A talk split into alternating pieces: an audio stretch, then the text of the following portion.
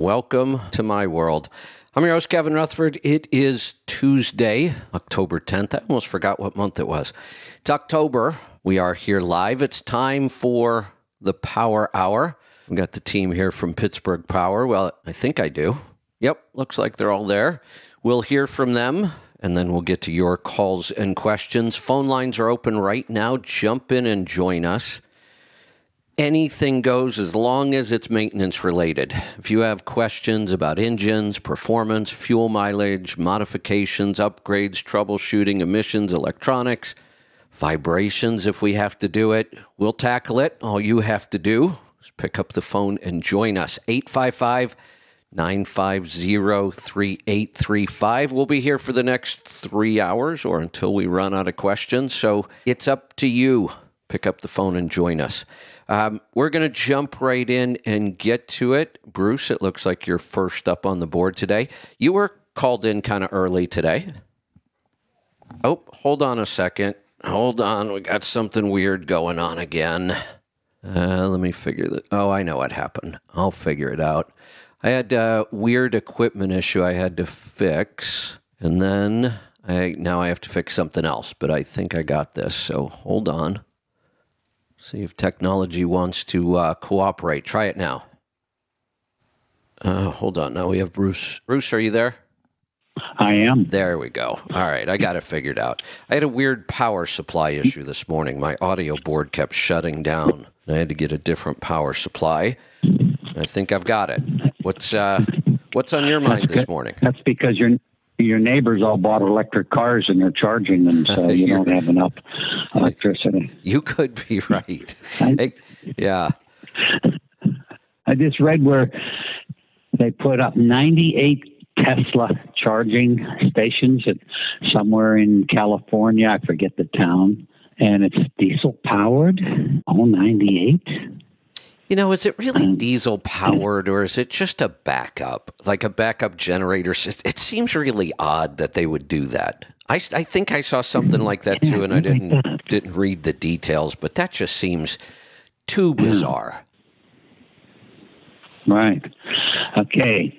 The other thing, I had a call yesterday, a guy down in McAllen, Texas.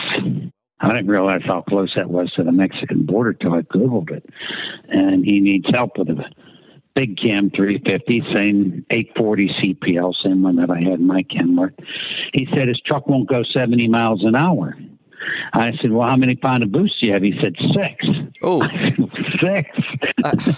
I said, What's your RPM? He said, 1300. I said, Well, you can't be at 1300 on mechanical big cam. You have to be 1700 and up. right. So he had a 13 speed. I had him drop it down a half the gear, bring it up, and he held his foot to the floor, and he did just touch 15 pound of boost. And and uh, he bought this truck. It sat for several months, and What? and now he's put it to work.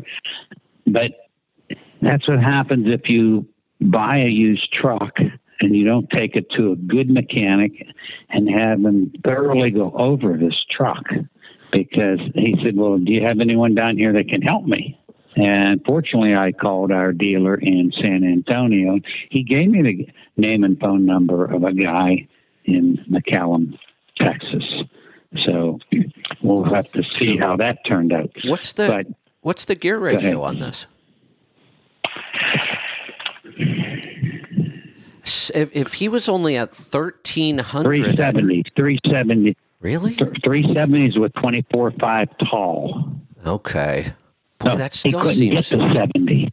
He couldn't get the 70. Oh, So 370 gears, 370 with tall rubber is equivalent to about a 336 in that truck. But he doesn't have enough power to get it there. And he said, Well, the engine was supposedly just rebuilt. I said, Well, get the spec sheets and the parts of everything that was done and who did the pump and the injectors and call me back with it. And I haven't heard from him yet. But Hey, uh, that's basically. go ahead. I don't want to be too simple, but I want to make sure somebody didn't overlook the obvious. A clogged fuel filter will do that. Well, he changed that. Okay. And then Just I checking. said, "Have Have you looked at the fuel lines? Do they look like they're original or do they look old and frayed? Because the older engines depend on a lot of yeah. fuel flow because they return a lot. And I said, we need to get a restriction gauge on there. We need to get a fuel pressure gauge on there. And we need, we need to get us a fuel pump. But what do you do when you're loaded and you're in McAllen, Texas? Right. Yeah. All right. What else you got? And, uh, well, I just want to talk about when you when you buy a used truck instead of just putting it to work, please get it to a, a good shop. Uh, I realize everyone can't get into our place, and you, and now that we're booked about two and a half, three weeks, you can get in within two days into the electrical shop, but not into the mechanical shop. But you got to get these trucks looked at, get them on a dyno, make sure they're doing what they're supposed to do, so you can avoid a lot of these problems. Bruce, let me add to that. Um, if you're not really mechanical, you should do that before you buy the truck, not after. You know, if you if you're good enough to look over a truck and know that there isn't something major hiding there, you take it for a drive. There's nothing major. Um, I'm okay there. Uh, you know, if you're if you're mechanical enough, you can look over most stuff, figure it out. But if you're not, you should do that before you buy the truck. And I, have I've well, we've had Go ahead. Some used truck dealers, maybe even new truck dealers, right on the PA Ohio line, and people wanted to bring the truck over so we could dyno it and check it out, and they wouldn't allow them. So, two things about that. Um, a lot of t- if a dealer won't let me do that, I'm going to find another dealer. Really, that's crazy. I, there's no reason you're you're allowed to let me take it for a test drive. This is just a long test drive, and I'm going to stop and have it looked at. What's the problem with that? What are you worried about? That would be my first answer. Second, though, I've helped people hire a local independent mechanic to go over to the to yard and do it wherever it's sitting. And I know you can't put it on the dyno and that other stuff, but there's a lot of drivers today that aren't very mechanical. And that's different from, you know, way back when almost everybody yeah. that had a truck knew the basics. Now, Bruce, you've had calls from people who don't know what engine they have in their truck. Yeah, so you start, you say, what color is it? Right, exactly. At that point, that person needs somebody mechanically inclined to look at that truck before they buy it. Real quick story with during one of the Dallas truck shows, two of my clients that have been clients for probably 35 years and they have the big felt cowboy hats on and, and the cowboy boots and they're standing there and a guy walks up to me and we had our Cummins Cat in Detroit's engine there, and he's standing over the ISX, and he said, "Is this the engine in my truck?" And in the meantime, I'm talking to the two Texans, and I said, "Well, I don't know. What engine do you have?" He said, "Well, I'm not sure." I said, "What color is it?" Well, I think it's red. You should have seen the eyes rolling. and they they would they're the guys. They do all the work on their own You're trucks. Right. We just supply the parts.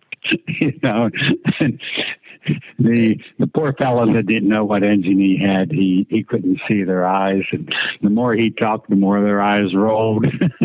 yeah, that's that's even scarier. He's not sure what color it is. Yeah, yeah. Years ago, a guy called me back in the days of the big cams, and he said, I've got one of the high performance big cams. I said, Is that right? I said, Did we build it? Oh, no, no. This is high performance from the factory. I said, Okay. How do you know that? Because it's painted red. he said, Only the red ones are performance, the beige ones are stock.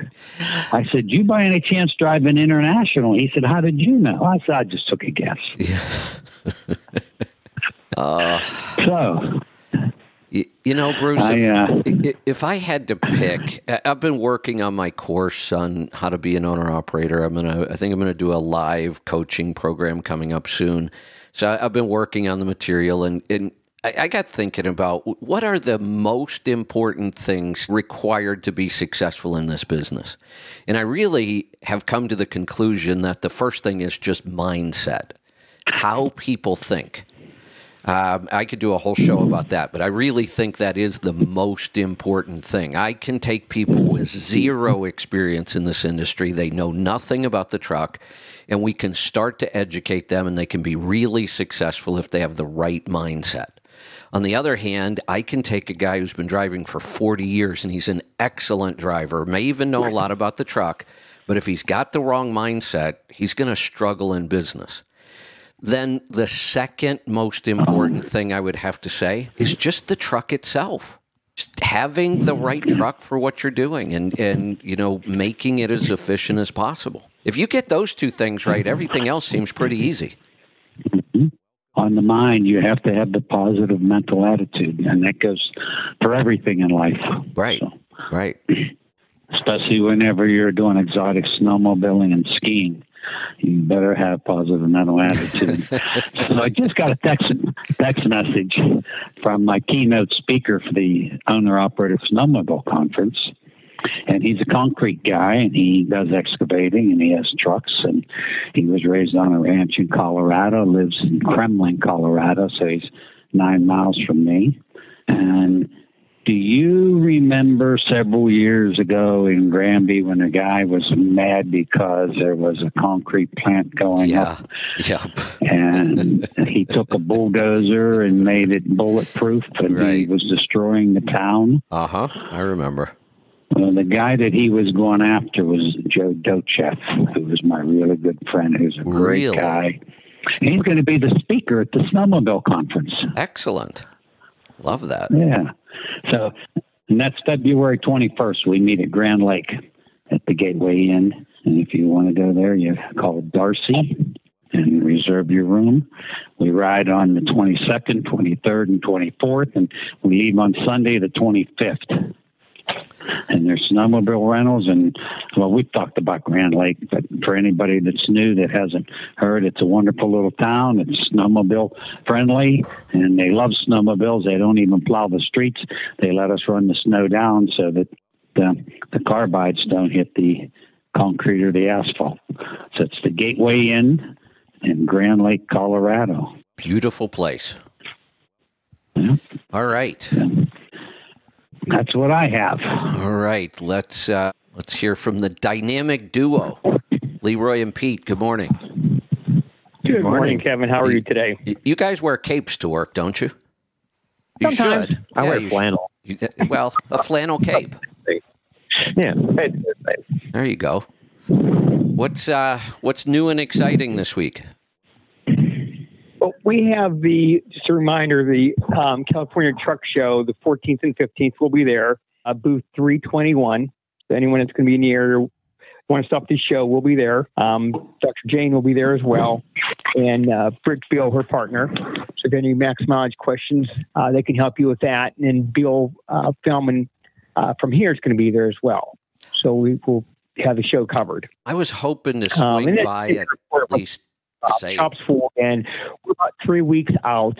Um, a couple jobs are still some leftover, some big cams waiting for parts. It just pushes everything back. You schedule a guy in for a week, and then you can't get a part, and now the part comes in, and, and the schedule is full, so you're kind of jumping between jobs to try to get them done. We got a couple, um, got an ISX in for an in frame, finishing up an ISX front structure, overhead damper, DPF cleaning.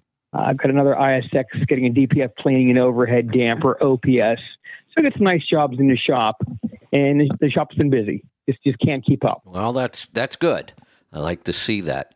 Um, more, more tech, to get more work done. I Just can't find the techs out there. yeah, I want to come back That to the su- supply chain. Um, I was going to try to. I really wanted to swing by the California Truck Show and at least say hi to Bill and Dr. Jane and maybe see a little bit of the show. We're all registered for it, but there's no way I'm going to make it now. My coach isn't coming out of the shop till Friday. Welcome back to the Dynamic Duo Hour. Yeah, I hope. Is anybody hearing me? Hello. I am. Oh, okay. What do you want to talk I can hear you. I think I, Can- I think there's a Your favorite conflict between you and Pete. Hunk of one out back. It sounds like Leroy and Pete cannot hear us. Okay. The problem is to replace that truck would be terribly expensive because of what it is. Hey, the hey, tanker. hey, Pete. Mm. He's for maple syrup. Pete. Oh, I I'm did hear fan. about that. Yeah. I'm a fan of good maple Why? syrup. I got this one up in Warren a couple of years ago. There was like a small farm that made it. Like we, you could go to their farm. Like they had a thing in the fall. You could go there Hey, and uh, you could see hey, how they Bruce, made it. Um, like I am gonna, I'm gonna mute these guys because I can hear them and they're talking to each other, but they're not hearing any of us. And and that just happened because obviously Pete was hearing me a second ago, and I'm Lisa's saying on the app that she can hear you and I, but she can't hear them. Um, somebody, I'm sending a message now. Somebody needs to let them know that we're not hearing them. It's probably something on their audio board. I will text. I will just. Um, Oh, there's Pete's a te- message Pete's right now. texting now. Um, okay, there we go. So I've got them muted until we can uh, we can figure that out. It, it was weird because I was talking to Pete there for a couple sentences. He was responding to me, and then mm, I started to say something about the show, and he just kept talking, and I had a feeling he wasn't hearing me. I, I heard that. And he wouldn't do that because he's a Oh, very polite person. Exactly. So I knew something something was wrong. I could tell he wasn't hearing me. Uh, so we'll we're working on that right now. Phone lines are open. Go ahead and jump in and join us because we're going to get to calls here in just a couple minutes. Even when we get them back, I think we're going to go to calls pretty quick. So eight five five. 9503835.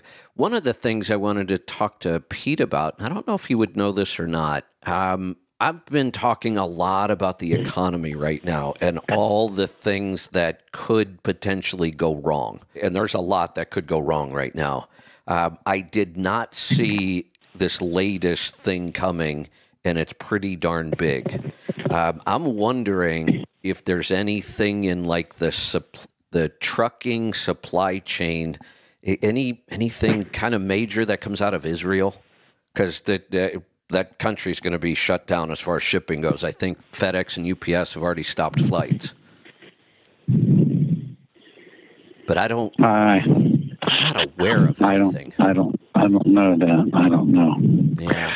Um, I mean, our supply chain's already a mess. Um, anything like this just makes it worse, and that's the Um, least of the problems that could I'm come to the there. point where I'm not even putting on Fox News anymore because I'm tired of hearing about wars and fighting. And uh, I when Trump was president, we heard about business expansion and how many jobs were added and how great everything was. And now all we're hearing is fighting and everybody Yep. blowing everybody up. I'm, I'm just, I'm done with it. I don't want to be part of it. I don't want to hear about it. so Bruce. A So, couple months ago, I said I was taking a break from the news, and I've continued that break until yesterday. Actually, I mean, I have paid almost no attention to the news. Look at the big stuff just to make sure the world isn't ending, but other than that, I've been ignoring it, and I'm much happier. You're right. The news has been awful. Um, I try to stay on top of just enough so I know what might be happening in the economy. And that's why I had to pay attention to this. I didn't see this coming. This is this could kind of be a big deal. This- This is not good news in a lot of ways. The supply chain may be the least of the problems with this one. We're going to get sucked into this war. Well, we just already gave Israel eight billion what I dollars. I, read. It's it, it, and Yeah, the on money's eight billion dollars. the money's bad, but I think we're going to end up with U.S. boots on the ground in this one, and it's going to be against Iran, and that's just um, that's not good. But you know, if a politician wants to go to war, he should go to war, and his children should go to war, and his grandchildren should go to war. If a politician won't put his family in harm's way, he shouldn't put other people's family in harm's way. If you, Here's if you want to fight it, shoot it, do it from the air, but don't do it on the ground. Don't put other people's children in there. I I agree. Here's the problem I see this time. So this is a war between Israel and Palestine, but Palestine and Hamas are backed by Iran. So this could really be a war with Iran. The problem is our government and, and the people of this country are split on this one. The right, for the most part, the right supports Israel, but the left supports Palestine in this. This is a mess. Hmm. Yeah. So I don't want to. I don't want to spend a lot of time on that, but I did want to talk to Pete just a little bit if we can expect any other supply chain challenges, and I, I am going to keep an eye on this. Uh, let's see they see if we can get them now. Pete, are you there? I'm back, Kevin. Can you We're hear back. us? Well, obviously you can hear me. You just responded to me, so we must have it figured out. Yeah, So we're back. We're live. Yeah, so I was saying the first time I realized you weren't hearing me, I started to respond to you about the truck show that I wanted to stop in and at least say hi to Bill and Dr. Jane and maybe hang out for a while. But my coach isn't coming out of the shop till Friday, so I'm not going to have time to head down that way. I'm going to have to head straight to Nashville by the time I hit the road. Um, the other thing I was wondering, um, just with everything that just happened in Israel over the weekend, is there any suppliers that kind of supply the trucking industry out of Israel? Because I think shipping's already shutting down over there. I don't think nothing that I'm aware of. I couldn't think of anything. Um, I know FedEx and Most UPS have already stopped flights. So, um, somewhere along the lines, this is going to be one more disruption to the supply chain. For sure. And then, of course, fuel prices are going to go up. Right. Anytime there's anything going on, fuel prices go up, and they're already getting high. Yeah. Yeah. And this is a Middle East issue. So, it's definitely going to affect fuel prices. Right. Yeah. Make matters. I, I, um, you know, I have a bingo card of all the the catastrophes I think that could happen to our economy, and that one was not on there. That one came out of nowhere. I don't think anyone saw that, and no one saw that coming. Yeah, even Israel. I mean, I, what the hell happened? I don't want to spend a lot of time on this, but the, all I've been hearing out of Israel for the last couple months is how secure their Iron Dome is, and for some reason it was down. There's something weird about the whole thing, but uh, I don't want to spend too much time on it. Let's go back to uh, you and Leroy. So that was it for me. Just the, what's going on in the shop. And like I said, the shop's busy. We need more techs, and they're just hard to find. Yeah, anybody that knows a mechanic that would like to live in Western Pennsylvania, we we have a lot of advantages out in the country where we are, and dirt bike riding, motorcycling, snow skiing, and um, Kayaking, fishing. low cost, low cost of living. I Uh, was- somebody wants to relocate here. I was we just about mechanics. to say, Bruce, the in this environment with rampant inflation and people struggling with just the cost of living, that area might be one of the the most affordable cost of living areas in the country. Housing is really inexpensive compared to every everywhere else. And you can buy a decent home in the two hundred thousand range. Yes, r- really nice. Am I You know, correct with that, Pete and Leroy? I haven't bought a house for a long time there, so. Uh, I mean, I mean, depends on. So if you're out my way, you could get something that you could move in for 150. You know, small three bedroom, maybe a house built in the 60s. Um, as you get closer to Cranberry, Mars, that area, of course, it's going to go up. Gibsonia is- Gibsonia is high. Yeah, Gibsonia's But if you want to stay, and I'm only 24 miles from work, so it's not like it's a horrible commute. And the house housing is very affordable. Small school districts. So if you have kids and you want them to go to a smaller school, um, there's small school districts. There's not 800 kids in a class or anything like that. yeah. Definitely Right not in Sax, living in Saxonburg, I know we have two hundred thousand dollar homes, and that's five minutes from the shop. Yeah, yeah, and just the a two hundred thousand dollar house where you are, Bruce, and I'm not talking about in Portland or anywhere near Portland. I'm talking about where I am, kind of out in the country. Um, that two hundred thousand dollar house, I'm not exaggerating, is five hundred thousand here. It, it's insane what's happened with prices here. That's why our labor rate is probably the lowest in the country too. Yeah. Yeah. It's just a, you know, that whole area. We had the house over in Salem, which really isn't that far from you. I mean, it'd be too far to commute, but No. it's, it's the same Right. type of area. And what, it, it wasn't that long ago, we sold a house that was 3,000 square feet with five bedrooms and a big lot, a, a big lot. And we got like a 180,000 for it. Wow! Yeah.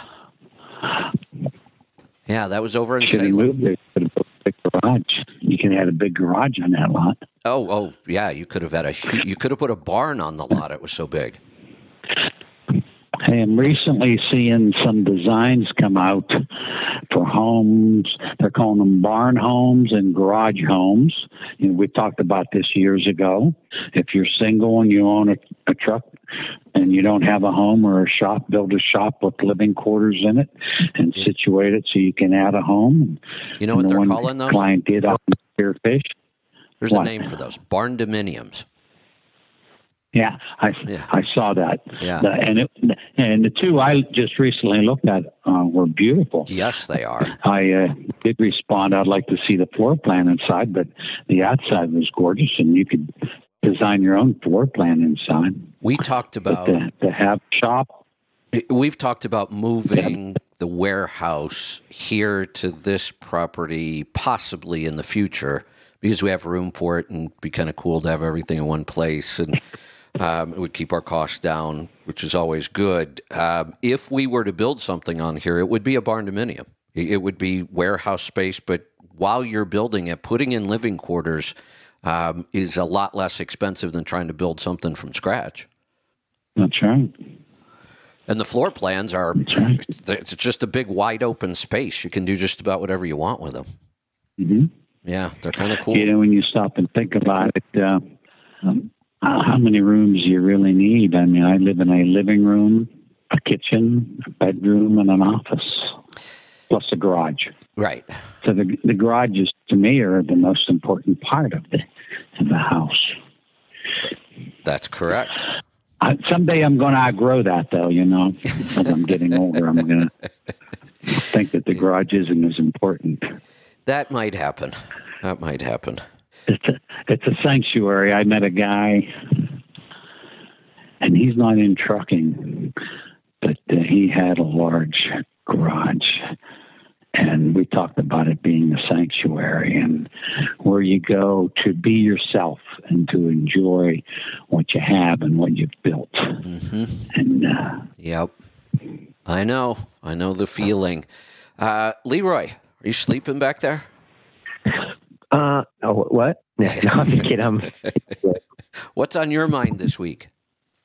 Um, so we got a couple of things. Um, some interesting tunes coming in. Um, talked to a guy this morning that Bruce uh, gave me. He we're tuning his Volvo D13 2020 remotely um, at one of our good remote tuners, uh, Big Shop Diesel Services in Venus, Texas. They have a, uh, a pretty big shop there. They got a dyno, and he's pretty close to that area. So he's gonna go over there, and we're gonna do a remote tune on his Volvo D13. So Hmm. I'm pretty excited about that. Um, we might actually do that. Um, still trying to get the Volvo thing kind of going. We've done a few of them, uh, maybe a dozen of them or so, but uh, yeah, just doing them as they come. So right. that's that's pretty exciting. yeah. And uh, yeah, in the same vein, um, another thing we're always trying to improve on is our our DD tuning. Um, it's a popular engine. I like the engine, and I also feel like in some ways it's a little bit of an underdog. Uh, not a lot of industry sort of like aftermarket performance for it. I mean, there's no like aftermarket turbos or manifolds or anything like that. It just doesn't get the same love as some of the other engines. Uh, I feel like sometimes, but uh, got a guy coming in maybe end of this week, next week for a tune on it, and we want to do some special things. Um, we want to try to modify the the cruising boost and maybe some of the boost at full throttle. Uh, see if we can't get uh, even more mileage out of those things to try to make the tunes always better. That's uh, something we're always trying to do is always trying to improve, never stay the same. So that's Yeah. kind of what I got going on. That's the theory of can I. Constant and never ending improvement. Yeah, no, that's a good one. Yeah, Yeah. I like that. And it's even kind of a cool acronym when I when you say it can I. Can I? Of course I can. Yeah, I mean, they're, they it's pretty good already. I mean, we've done, you know, a, a lot of DDs. I can't think of a number how many we've done, but there's definitely improvements to get there. Um, I mean, even like the ISXs, which we've done thousands of, there's always improvements we're trying to find there too. So it's always just sort of keep, keep chasing better, sort of can I, like Yep. you said. So Yep, I like that. always gotta Last- keep pushing. Last week I walked into the engineering department, and Leroy and Jr. were staring at the same computer screen, and I thought, "What are these guys doing? And are they working?" We were working actually.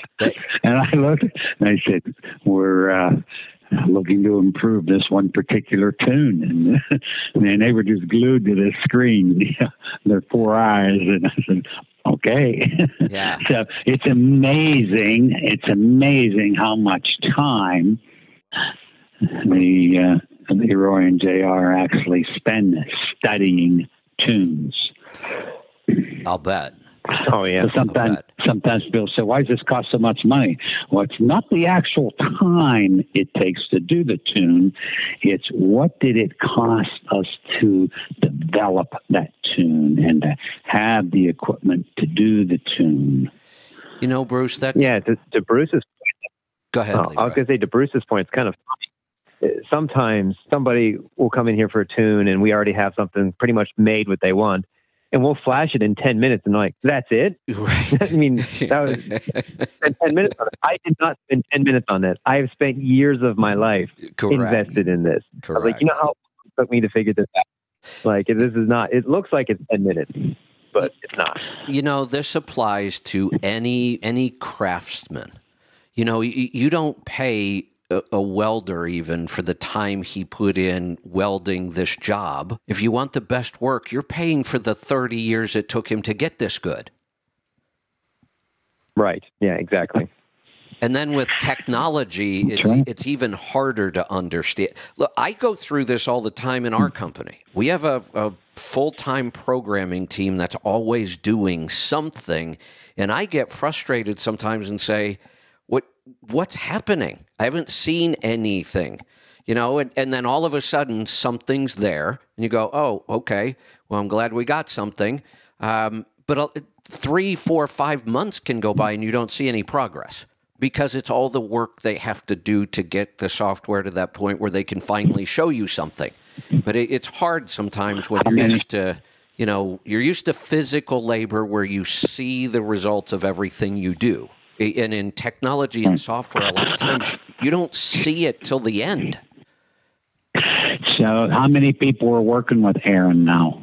Oh boy, I'd have to ask him. So we have a a, con, a company contracted that that really works on our um, our stuff full time, but I don't know how many they have on their team. Um, it's quite a few. Some ba- bas- basically, it's behind the scenes cost. Exactly right. And, My and my insurance guy, who is a per- I, I was going to say we don't personal friend, see called me today. the results Go ahead. until the end. You know, like the fuel gauges software when we built that way back when.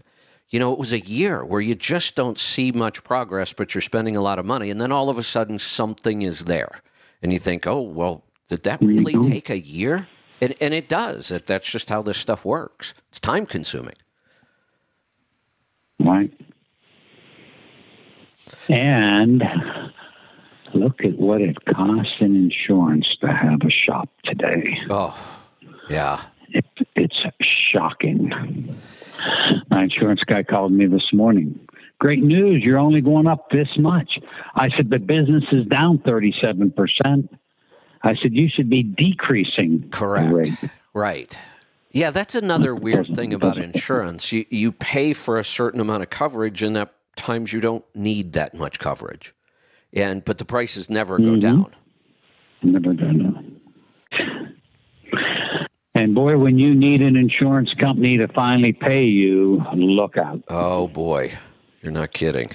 Yeah, that's Yet they spend all this money on advertisement on the television. I'm tired of looking at guy, that chaos guy that uh, for uh, Allstate, you know, has the the scar and he has the band-aid on his Oh, cheek. I'm oh. tired of seeing. I'm tired of seeing the Liberty insurance. I'm tired of seeing the guy. The guy that's on with uh, has the now he has what looks like his son and oh, Oh. my God they just Great. keep blasting you Bruce. You make a good point. you. I, I, if I had to guess, um, I would say about eighty percent of all of the advertising on TV comes from just two industries: pharmaceuticals and insurance, and they both suck. Yeah. You sit there every couple days. There's a new drug. Can you believe that? And I you was can't wondering if pronounce it. anybody else You can't- noticed that. How, how do they come up with these names? It's funny that you mentioned that. I read an article. And the side effects, that can kill you. It says they tell you that it can Correct. kill you. Death. And and they say it so fast that you can hardly hear it now. It- and it's just it's shocking the amount of drugs. And and what's amazing is years ago, before you even got into health, and I was into with my chiropractors. Uh, I was at a seminar, and a guy said, "There's just about a natural cure for everything." There is. He talked about a clove of garlic to relieve constipation.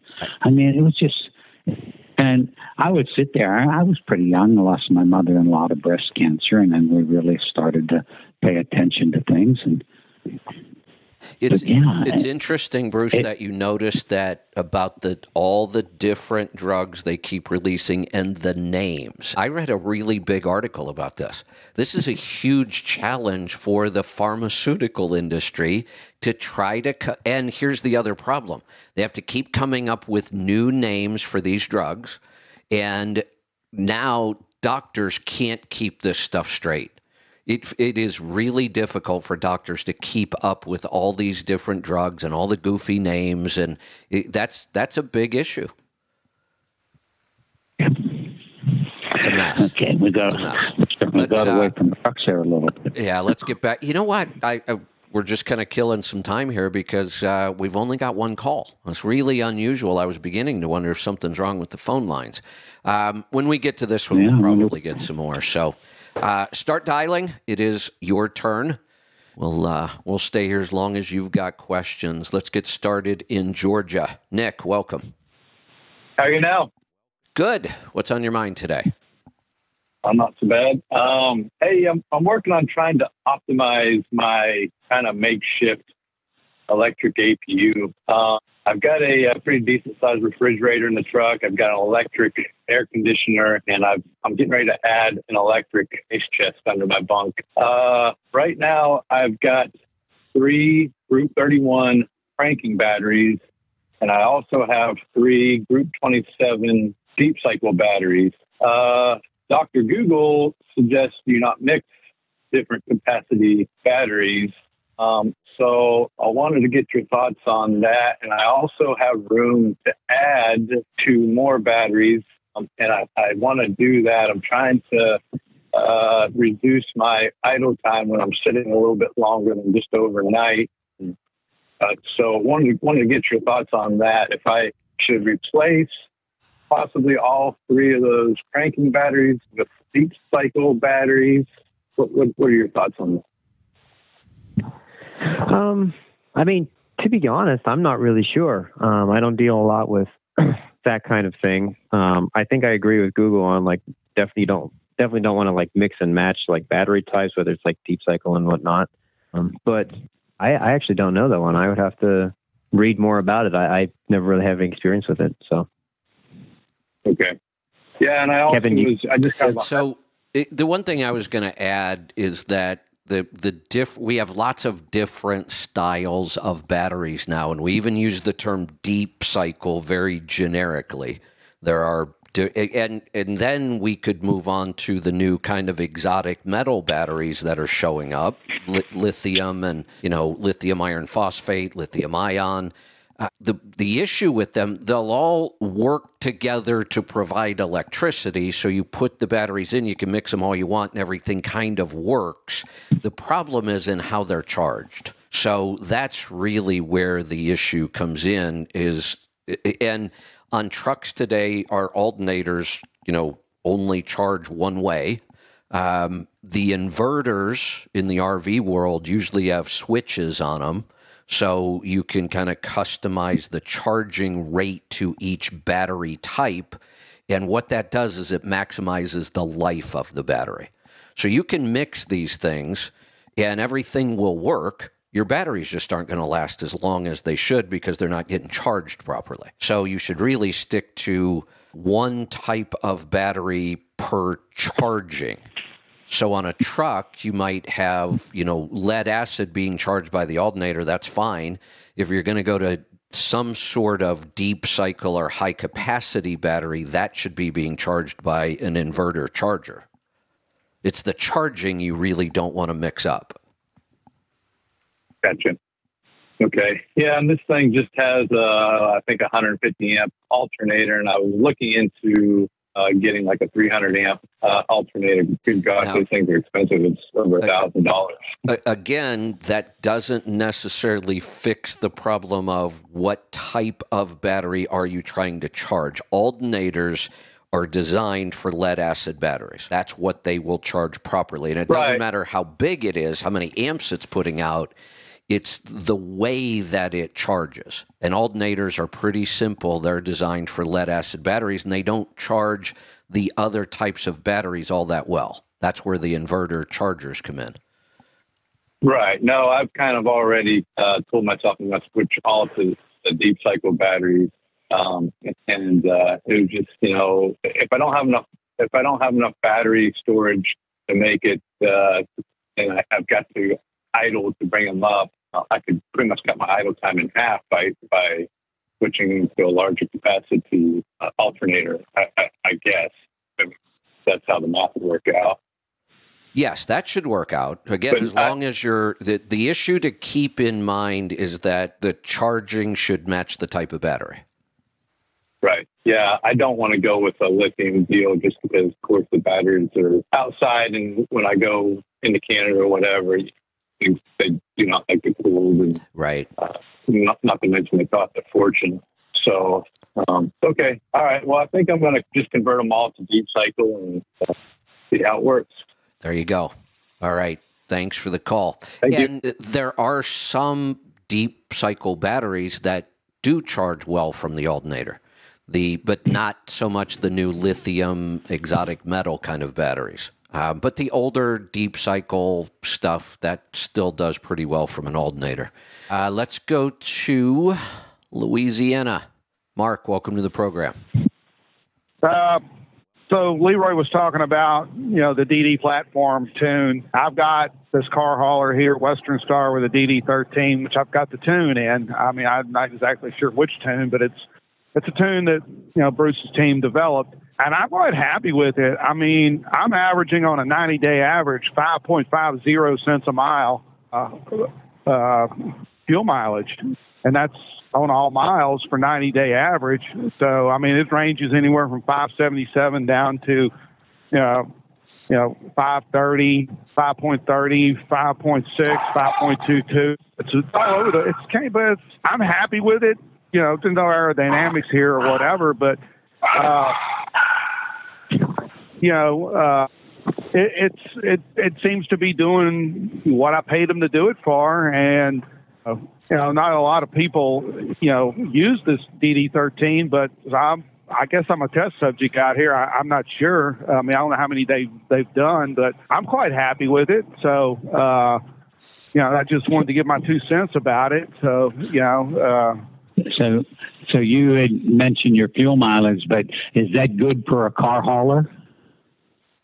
considering that somebody I talked to this morning said they're in the four range, but then they then again they run seventy and seventy five miles an hour all the damn time. So I'm Yeah. I generally try not to like today I'm kind of need to really get over here to get loaded. I got three drops to get to West Point and just I told him I'd load tonight and I might be in the morning, but I'm going about I'm in I'm I'm going 65 to 68 today, so I'm not sure exactly where it's going to end up, but sometimes I have to do a little more because uh, I generally try not to go over 64, 65 miles an hour, but then again, it's like, you know, there's empty miles in there because it's just the nature of the business. But, uh, you know, it's, I'm out of the fours. I'm into the mid fives on my average. So I, I would say it's probably above average for a car hauler. So, Mark, what did you say the Uh, number was? Your average? Exactly. on 90 days, Yeah. exactly 5.5. Okay. Um, I'm just going to So, run some and that's 68 and and and that's 68 cents a mile cost for fuels all over the place right now so Um, just real quick, uh, Bruce. Here's here's the difference. The average car hauler, Bruce, gets four and a half. Been that way for years. Hasn't changed much at all.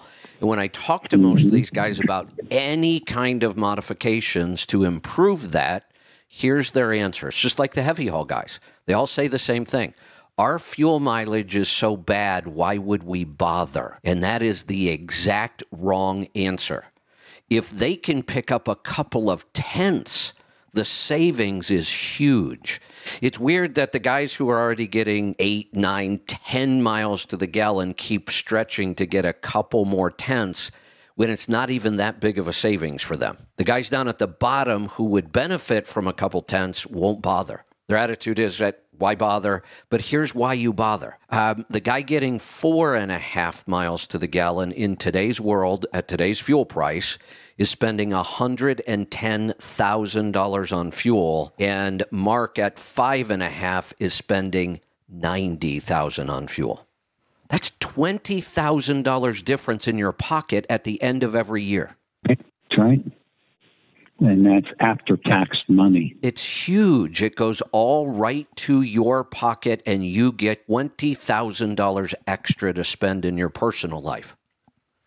And, and most of these guys fly around at 70, 75 miles an hour, which is on this type of equipment is extremely hard on the equipment because if you've got the whole uh, the head racks, the trailers. I mean, all the hydraulics. It's like the faster you go, the more dynamic pressure it puts on everything. Everything. It's just like anything big. The, the, the it's just the the amount of wear and tear is just tremendous. So I don't like to go over 65.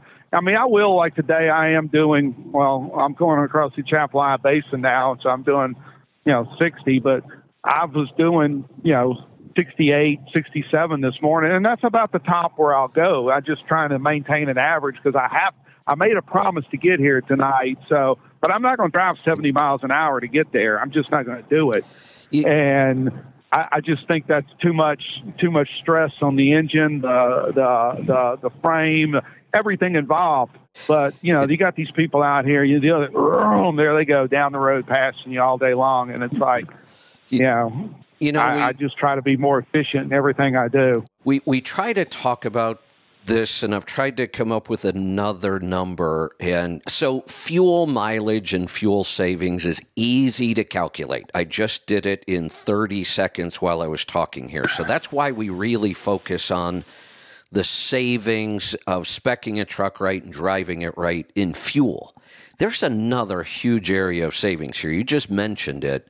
The problem is we don't have hard numbers. What does it cost in maintenance to go 10 miles an hour faster all of the time? And we know there's a cost.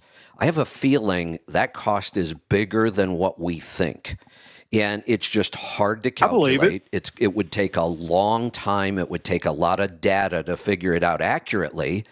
And I've started that project a couple times, and it, I get involved, and it's so much work. And then I start to think to myself, I've been telling people for years look, here, you could save $10,000 a year in fuel. You could save $15,000 a year in fuel. In this example, you could save $20,000 in fuel. And people still look at me like, well, yeah, but why bother?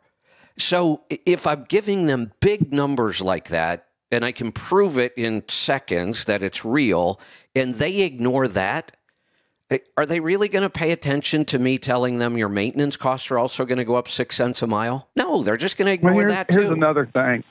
Here's another thing. The same guy was talking about is talking about you know he's getting in the fours on fuel, you know because I you know tell him what I'm getting. And last week he called me. He goes, I got this bad vibration in a tire. Something's wrong up front or whatever. And he had, he he had a he lost a steer tire a while back, and he these are pretty new tires.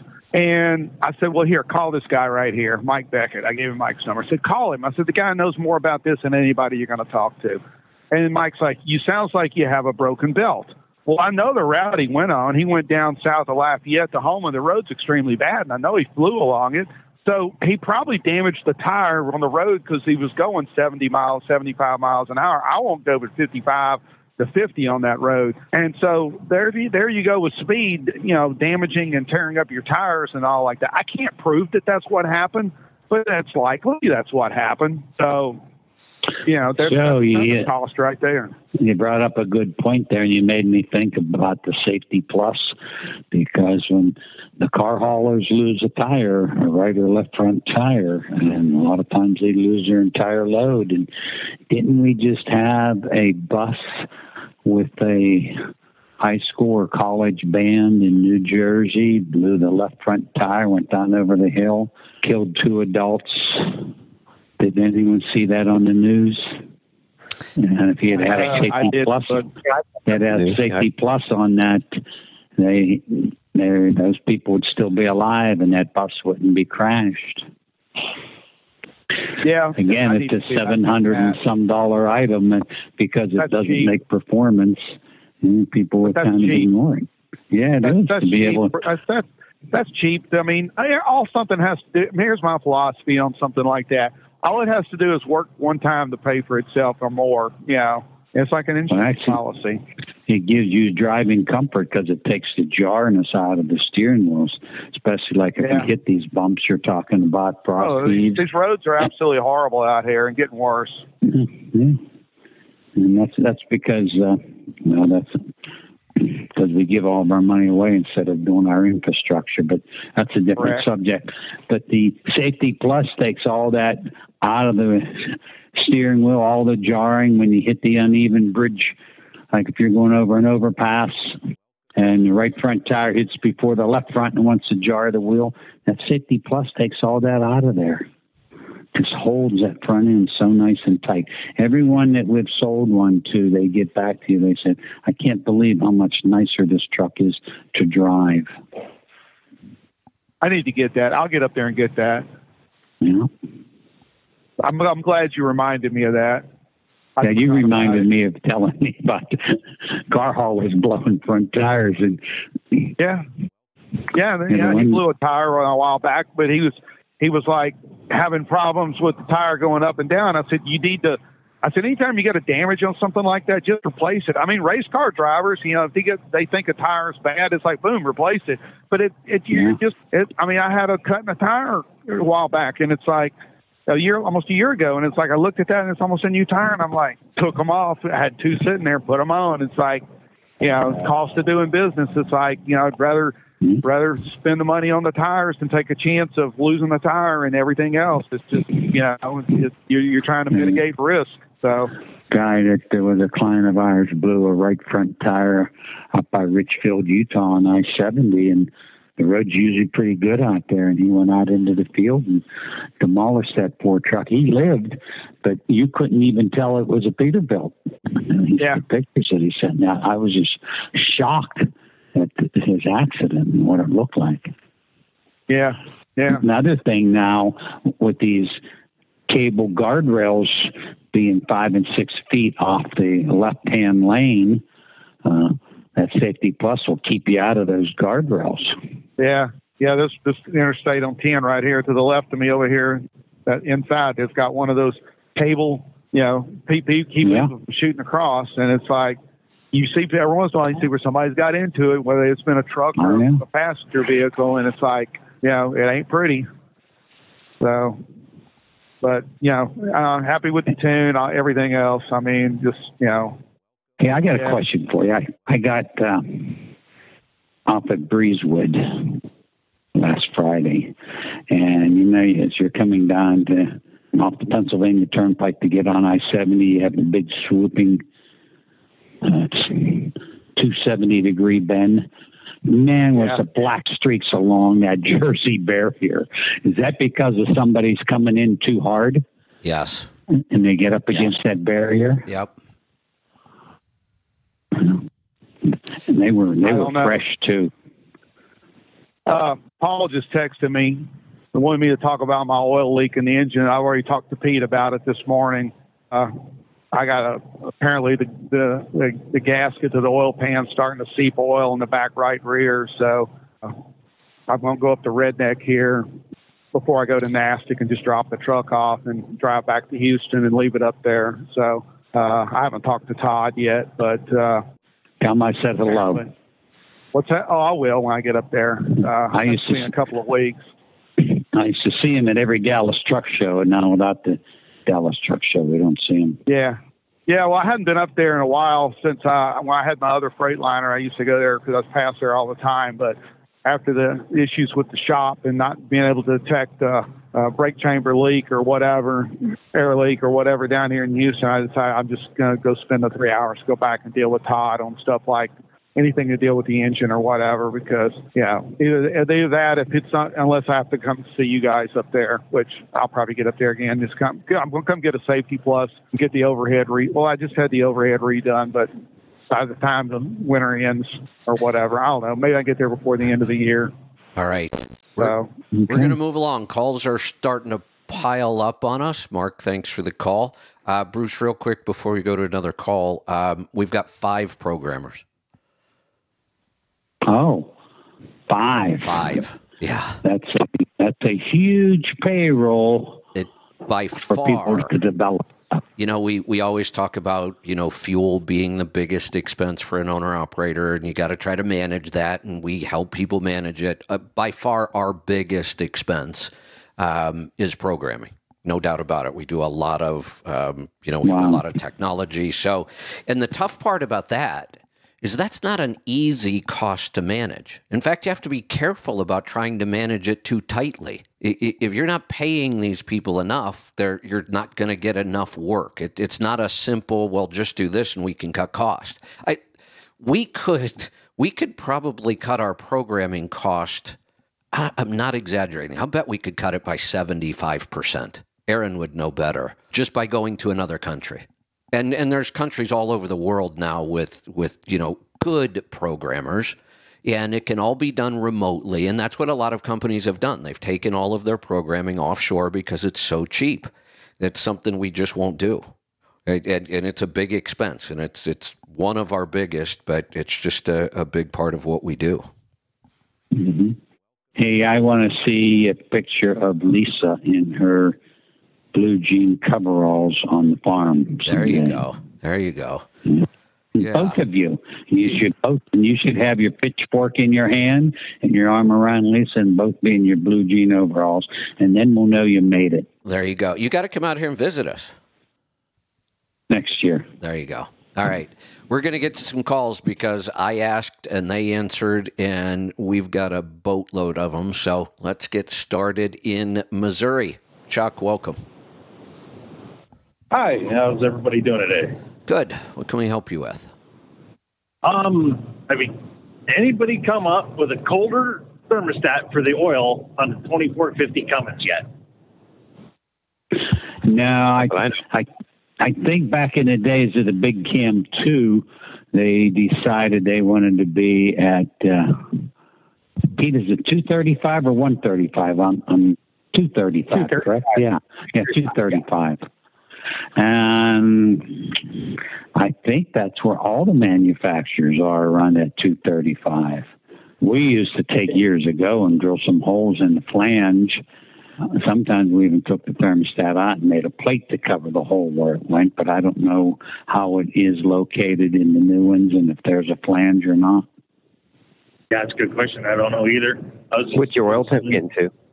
Uh, on average, it runs 220, 225 all day long until I start working it. And then it'll get to 240, 250 easy, especially running up and down the hills of the Allegheny Mountains at times, especially summertime. Yes, you guys did a tune on it a year and a half ago. Mm-hmm. Yeah, that makes I used to run my 396 Chevy, which is what we towed the race car with. We would take it to 295, and that's how we determined our speed as fast as we could go. Towing an open trailer with the Corvette on it, um, we would back out of the throttle at 295 because 300 is what killed mineral oil. And I Sure. think on synth- synthetic, isn't it good to 400 degrees? Yeah, I'm running the uh, CK4 oil, so Yeah, Mhm. Bruce, I, I've heard I it doesn't break down at all till over 400. I, I Yeah. think if you had that done like a year and a half ago, you might want to. Where did you have it tuned at remote? Did you have it done remotely or here? oh, right at uh, right at your guys' shop. I did did the tune, the uh, intake, the full tilt intake, and uh, the fleet air filters all at the same time. Yeah, if you get back, or, or you do you normally come back through Pittsburgh very often or not? I live up at, I live up by Erie, PA, so I just have to take Oh, okay. extra days or whatever. Come see you guys. And yeah, Yeah, I, I think you should stop down. Um, if it's been a year and a half ago, there's been a bunch of updates to a 2450 since then. So I think there's some improvements there, and we could probably get the oil temp down. Um, sounds like you're just getting a lot of, you know, a lot of internal friction. So it's probably turned up pretty hot. So yeah, I would probably stop by the shop and see if we can't get that oil yeah. temp down. Yeah, according according to your guys' printout, I ended up with 563 horse with 2033 torque to the ground. Yeah, yeah, no, that sounds about right for about a year and a half ago. So I got a question for you. Um, Okay. we get phone calls of people that are buying the new trucks and they had older performance, whether it was a cat, whether it was a DDEC 4, even the big cams, and they don't like how quiet the engine is. And I realized that when I bought my new Dodge with the Cummins, that the engine never roars, pulls like hell, but never roars. And are you in a 389? I am. So being you don't hear the roar out of the engine, what did what were you in prior to buying this? Um, my first truck was a uh, 2011 386 with a 485 Cummins in it.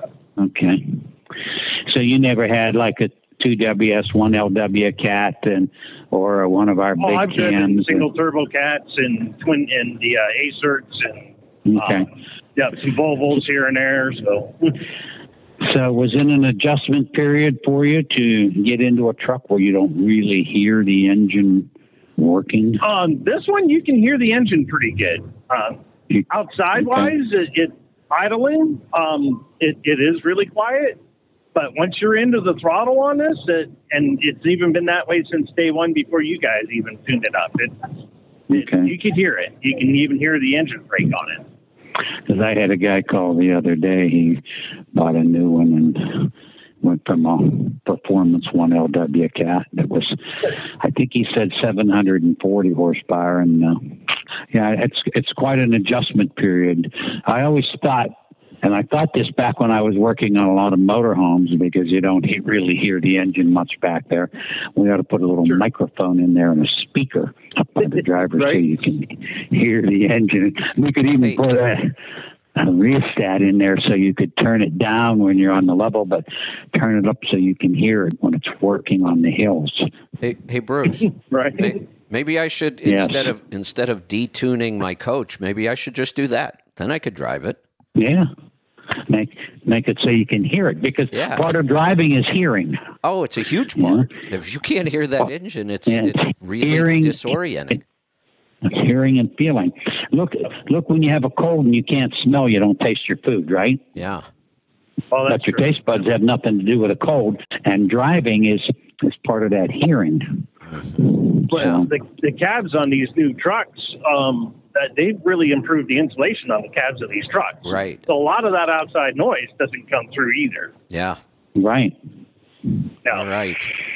So, All right. but. I mean, my fuel mileage We- stayed the same. Um, I was five six before the tune, and I'm still five seven now. I, I kind of like that throttle pedal a little too much at times. But I'm also overweight, overweight. I just hauled a 14 foot wide piece, so that's a nice big kite to pull through the air. Yeah. Yeah. 14's tough. Yeah. it is. Wind is tough to move. All right. We speaking of moving, we got to keep moving through the calls. Bruce, did you see that picture I just sent you? How did you send it? Uh, text. There it is. That's it. The reason I sent it to you, it's in Pittsburgh somewhere, and that just happened. Oh How do, how do you get a truck in a place like that? He's on some kind of. I guess there is a That's road. coming down off of like Mount Washington. Yeah, he is kind of on a road there. I think when you first look at it, you almost think he's on the steps. I don't think he is. I think he's stuck on some sort of a little concrete wall there or something. But how are they going to get that thing out of there? No, he's not far from McGann Chester Towing, so they'll figure it out. They're customer. um, I don't know, but this is. Uh, Yeah, that's interesting. That's pretty crazy. We have, you know, we have some steep grades. We have some 14% grades in western Pennsylvania. So, um, yeah, I'm already getting. I, will post that picture up so everybody knows what we're talking about. I'll, I'll, say this, Bruce. I spent a lot of time in a truck around Pittsburgh. Um, for almost an entire year, um, I would load multiple stops around Cleveland, Akron, and then every morning I'd head over to Pittsburgh and I'd deliver probably four or five stops around Pittsburgh, um, fairly close into the city too. So I spent a lot of time. Um, mm-hmm. Anytime you've got three rivers in one place, it's going to be hard to get around. So you've got the challenge of all yeah, the rivers yeah. and bridges. You've got the challenge that Pittsburgh is a very, very old town. And then you have the challenge of the geography. It's very, very hilly. Pittsburgh may be one of the toughest mm-hmm. cities in the country to deliver with a truck. That's why high performance diesel engines started here. the, the steel industry was why we yeah. came up with uh, Arch trailers. Arch trailers started here, flatbeds. Yep. So you didn't have a sagging wagon, and the lift axle, so that you could get on the turnpike with with uh, grossing ninety and hundred thousand pounds, having two loads of steel on one trailer. And so we would have the lift axle, so you could walk across the axle to get on the turnpike and and be down in class six versus eight plus. Yeah. Yeah, it's a it's a tough place with a truck, but I've never seen anything quite like that picture. That, that's where I built my first muffler. Was for one of the lift axles, so that whenever they released it, you didn't get the loud air sound coming. So we had to accumulate the air and release it slowly. Ah, all right, we better get to some more calls. You know those scouring pads, uh, your mother, uh, the scouring pad, the copper scouring pads that your mother would clean pots and pans with. Yeah. Hey, you don't see I'd those go to the hardware store and buy all I no, I'd buy all I could get, and that was my filler to stop the noise. Creative thinking back then. Yeah. you, you know what they changed to? Like we did everything. We um, we wanted things to be disposable, so we went from that kind of steel wool or you know wool made out of other metals you could scrub things with to those disposable Brillo pads. That's what changed all that. Yeah. You know, owner operators would come in and it'd be done for the day, and uh, we'd sit around and talk, and boy, that just get my creative mind going. And and we would come up with came up with a lot of different things over those years. Yeah, yeah, that's for sure. It was, it was a lot of fun too. I mean, it uh, never a boring day when you're dealing with owner operators.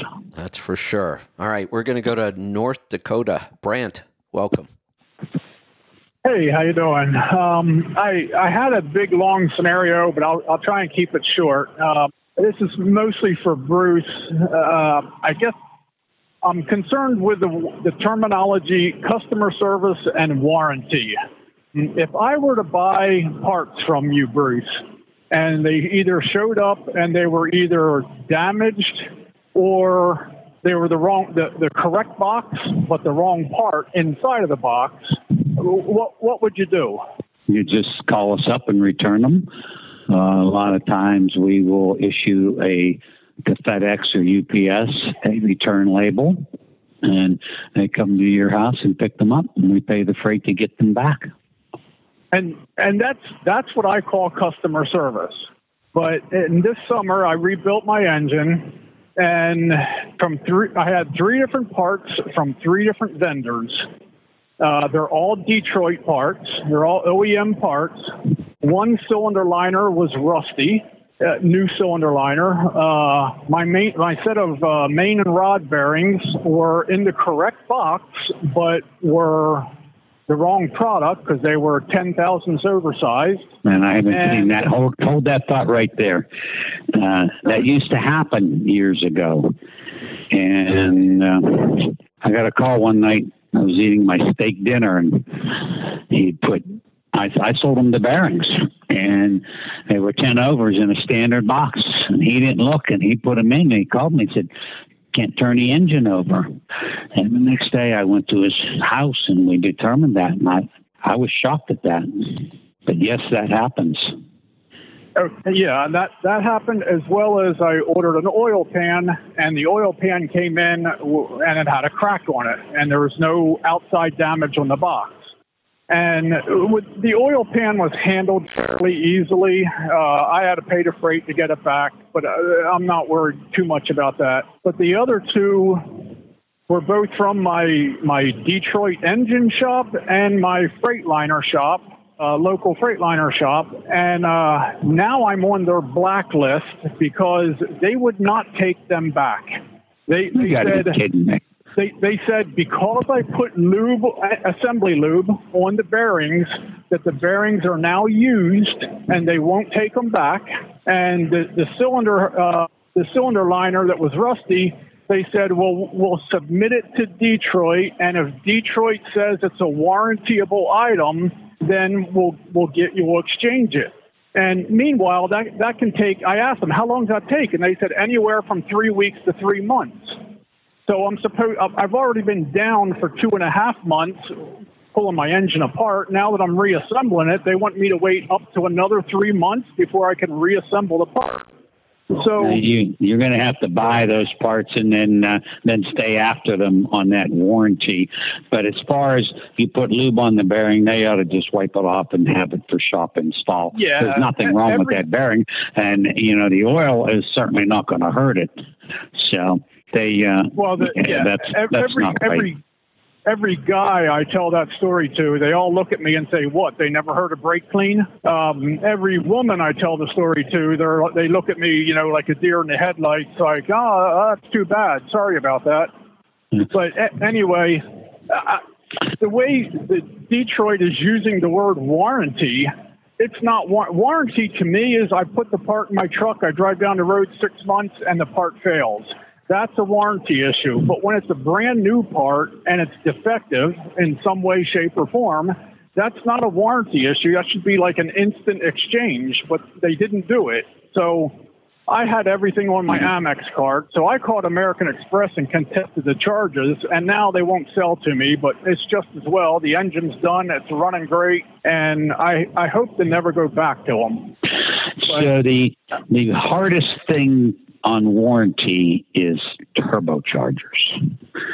Because if your turbo's too small and you've got a lot of power and you break the turbine wheel off the shaft or you had lost your original turbo and you didn't replace the air filter and the compressor wheel exploded and went in went into the air filter and now you put the new turbo on and the pieces are sucked through and you have damage to the compressor wheel the OEM hold on set. Bentley must be acting up. I should probably do a little song and dance. okay Is he a, is, Uh. is he a Jack Russell? He sounds like a Jack Russell. no he's a mini golden doodle and there's squirrels and rabbits and deer and and he thinks he's nine, 18 pounds now and he thinks he's uh, the great white hunter and, uh, but I've seen him he's got long legs uh, so he can run through the snow in Colorado. But I've seen him run, catch up to deer. And there was a squirrel in an asphalt parking lot the other day, and if that squirrel didn't turn, he almost had that squirrel.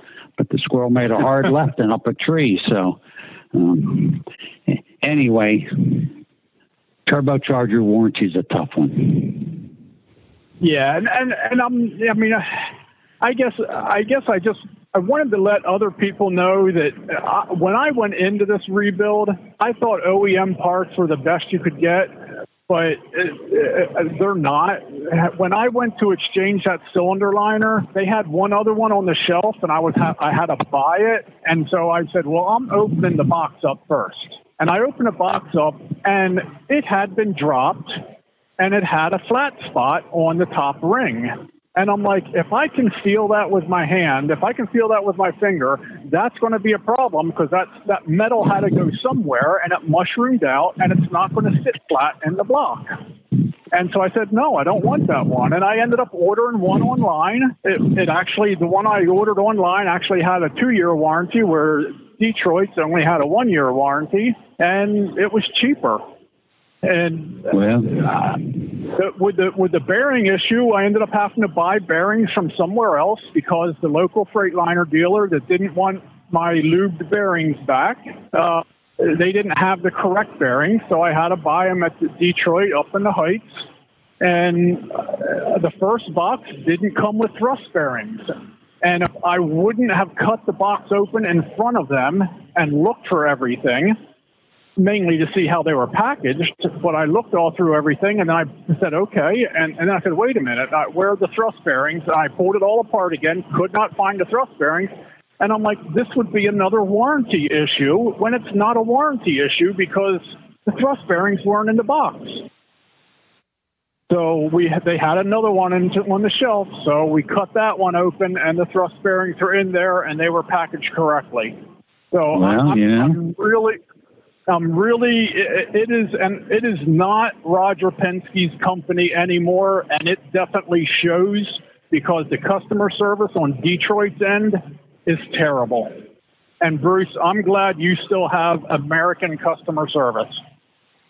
Well, I bought a new couch, L-shaped, and it was expensive. It's made in Canada of all places, but the corner, the L-shaped part, was dropped, and this is leather, and you can see how it was dropped. And they sent a repair guy out. I said I want a new one. He put a heat gun on it, and he shrunk the leather to tighten it up. Well, it's taken its normal set again, and it'd be okay if it was against the wall, but it's not. Every time I'm in my kitchen, I look and I see the back of this couch, and this thing was ten thousand dollars. I I want that piece replaced, Yes. and it's like they they don't even want to talk to me. Right? I mean, replace it. You know, uh, Pete, when we talk about you know truck parts and and what's going on, this this is new, right? This is not normal. Um, we've talked for about OEM parts forever, but it, it, we have supply chain issues and we have employee issues. And, and I think that's what all this is about. I've been talking about customer service everywhere now sucks. It's really hard to find good customer service anywhere. And we struggle to provide good customer service just because it's hard to find enough good people. You know, I, I agree. Now, you know, as far as you know, like when I worked in your shop, when I would get a set of bearings, I, I mic'd them before I, I, I opened them up. I mic'd each one before I lubed them to make sure they were all standard and not labeled wrong, um, put in the wrong box or whatever. And never saw one wrong, but I always did check. Right. But I think nowadays, uh, with the the climate, uh, you know, people just don't give a damn, and you're just throwing stuff in there. And and again, that's simple enough. Okay, they were box wrong. That's not your fault. Like you said, it's not a warrantable failure. It was box wrong. They should take them back. And again, you know, it's not going to hurt to lube them up. Take the lube off them. Do it a shop install. You know, as long as they weren't gouged or damaged in any way, it's not going to hurt anything Right. and, and we would have just taken them back if, if it happened. Um, it- mostly parts we sell are Cummins because we're a Cummins dealer, and um, uh, but occasionally we'll see them where they're mislabeled.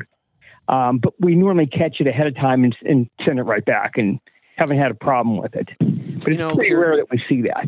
Here's the other thing we have to think about. In, if I just look at my personal life, um, poor customer service, shipping issues, supply chain issues, it's annoying. But it's nothing more than just annoying. It's not really going to change my life. Um, it's annoying. In business, though, it's different. They, enough of these supply chain and poor customer service issues could put another business out of business. Oh, absolutely. And, time's such a factor. Right. If I order something, it doesn't come in for myself. Okay, maybe I'm irritated because it didn't come in as soon as I wanted. It's not stopping me from doing my job. Whereas this customer with the truck, I mean, obviously he can't get back to work until he gets the part, parts in. Yeah, this this kind of And- and stuff is critical when you own a business. And, and those were easy problems to fix. You know, obviously the shop can't control the, uh, the liner trusty. It came from the factory that way. It was in a box. It got put in the back. It got, you know, rained on, whatever might have happened to it. But the shop could have fixed that real simple by just taking it back. Right. Yeah. If we Yeah, send a guy a set of cylinder set of cylinder kits and he let's say it's for a big cam and his block is cut for lower press fit, but he wore standard liners and we take the liners back and, and exchange them the oversized liners. Kevin, did you see the pictures I just sent you? Uh, let me look. Uh, oh, that's That's- awful. Yeah. And they don't want to fix that? Well, they they're thinking that it's repaired, and No, uh, it's not. I, I look at that. You know, I look at that every day. You know, and so Oh, well, here, it's, here's it's not in the diesel engine business. here's the obvious here's the obvious way I can tell it's not repaired. Look at the one right next to it.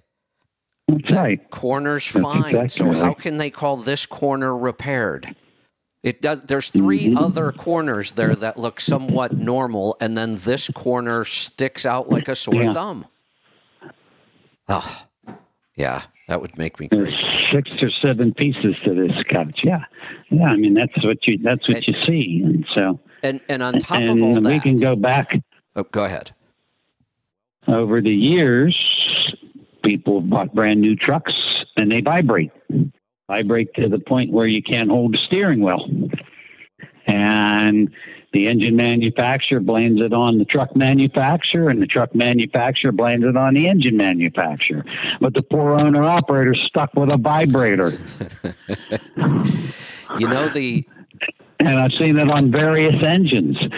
And what they need to do is give the guy another new truck, not a reman engine, another new truck, and take that truck. They all have tech centers, and take it apart bolt by bolt and find out what's wrong. yeah, that's If it was happen. in the chassis, that's one thing. If it's in the engine, that's another thing. But make sure that doesn't happen again. So You know, there's plus and minus tolerances to everything.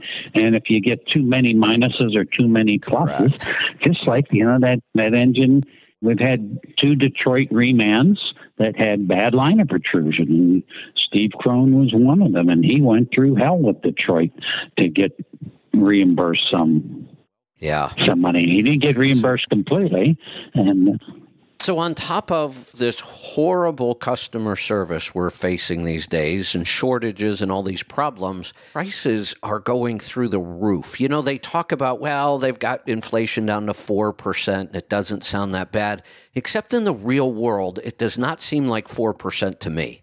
Here's another um, example. I follow a bunch of people on Twitter that uh, monitor different industries so I can see what's going on in, in other industries. One of the one of the guys I follow that posts a lot of good stuff, he is kind of a consultant to car dealerships.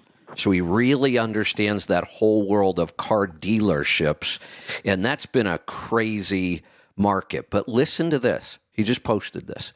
In 2019, $23,000, and we're talking about from a dealer now because this is all dealer stats. $23,000 bought a three year old used car. We got that so far? $23,000. You walk into a mm-hmm. dealer, you would be looking at three year old used cars on that price. In 2023, walk onto a dealer with $23,000 and you can't even buy a six year old car now. wow. That to me sounds like about a hundred percent inflation. Well, in 2019, if you bought 15 gallons of premium gasoline, you spent about uh, $30, $32. And yesterday, 15 gallons cost me $76. Yeah, So that's over a 100%. yeah, something, uh, something's not good. Those are those are crazy numbers. And now think about the people at the bottom of our economy. The people that make minimum wage or just a little more, they might have to have two jobs just to cover their living expenses. What is their biggest expense they have to worry about? It's a car and keeping it running and keeping gas in it. That that is their biggest financial mm-hmm. challenge. I don't know how they're doing it. Right. Hey, uh, let's go back to the let's not just pick on the Detroits like we just did with that liner protrusion because Mark Dinslage bought a Cat reman engine 2WS, and he has liner protrusion issues, and they did put a head gasket on it, but they didn't pull the liners out to or put the 3000 thinner deck plate, so that problem will come back. And he's got another friend that has the same issue with a Cat reman engine. And over the years, we'll pick on Cummins a little bit. I don't pick on Cummins very much, but uh, it was always the reman engines were low on power. Now that's an easy problem for us to fix, but uh, Yeah. we never seem to have. Pete, I don't ever recall on a Cummins reman engine a liner protrusion issue. Do you? No, no, we, I've we never haven't had heard you that talk problem. about one. Yeah. So, Their reman program's pretty good. and we talk about liner protrusion all the time, and Yeah. here the OEMs, they they are the ones that pick the spec. And we just modify the spec, and then they don't adhere to their own spec. Some of them. Right.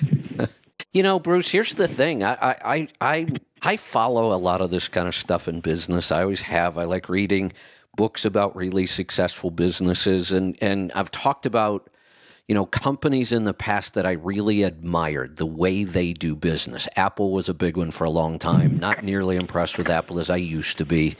Another one though that was shocking to see how far they have fallen and how fast is Southwest Airlines. I don't understand what happened to that company. For 50 plus years, they were so well run. They had never laid off an employee, ever. Through all the recessions we've had, never a single layoff. They're just an amazing, they used to be an amazing company, very well run. Their employees loved them. Um, since the pandemic, that company has fallen apart. I almost think the government targeted them somehow and did something because I've never seen a company change so fast. They're a mess now, Wow. Wow. and I don't, I don't get it.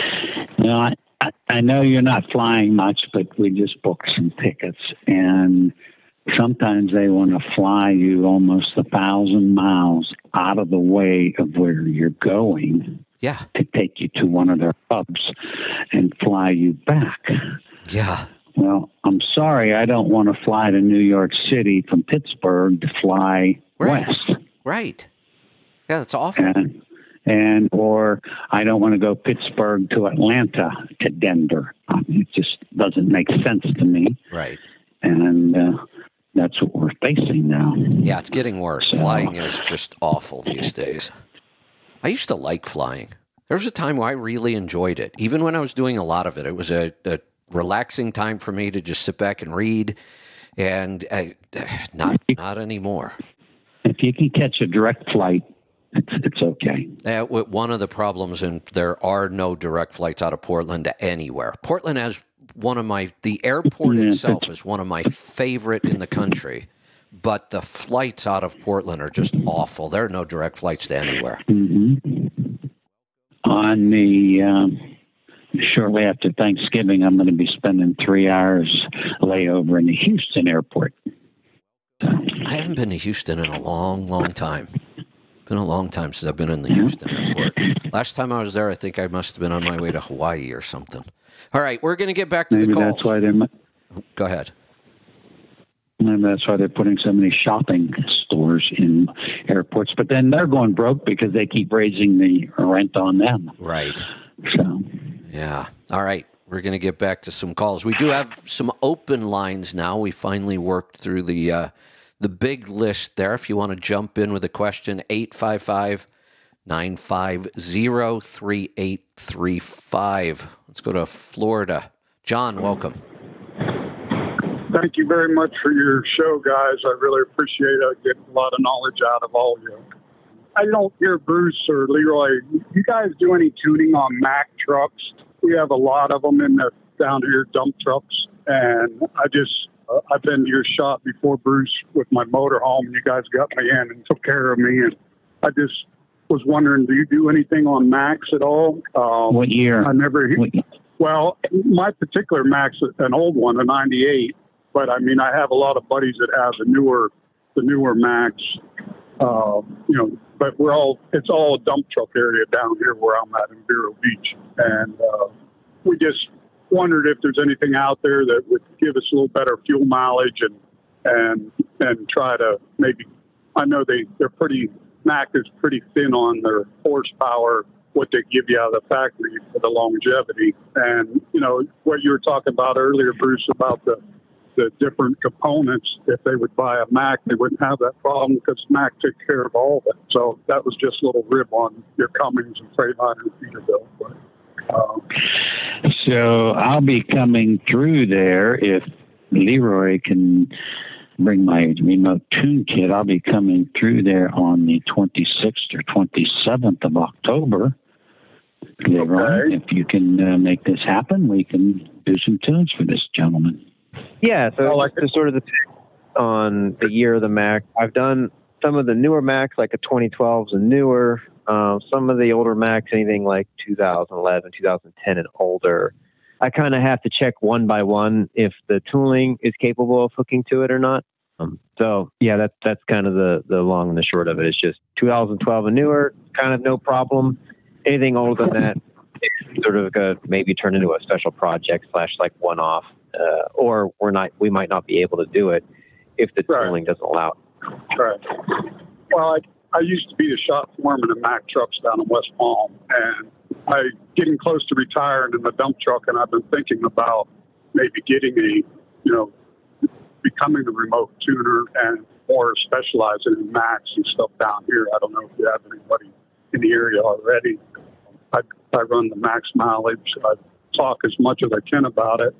Um, trying to get some of these bits to open their eyes up. They're having multiple problems with all the uh, problems with these new DEF systems. Uh, it's just it's costing them arm and leg, especially all these little screen implants they're putting out now. Uh, I see a lot of cat mechanics working on their stuff, so I don't know. Um, you know, if the max mileage, I, I know it works great in my old truck. I got a few of my buddies running in their newer ones, um, but I couldn't be happier. I, uh, I'm average about six and a half, seven miles a gallon out of this 98. And second engine I've had in here, but it's like a brand new truck, and especially with the max mileage, it just shits and gives. So, Yeah. And on the newer ones, there we're eliminating all the emission problems, and there's still people out there taking the emission systems off, people putting the wrong turbos on them, bad tunes, and I get these phone calls, and I said, "Why did you do that? right, right. And why don't you just run the max mileage catalyst? Leave the emissions on it. The truck will run free. Then you don't you eliminate all these other problems because now you're limited to where you can take the truck.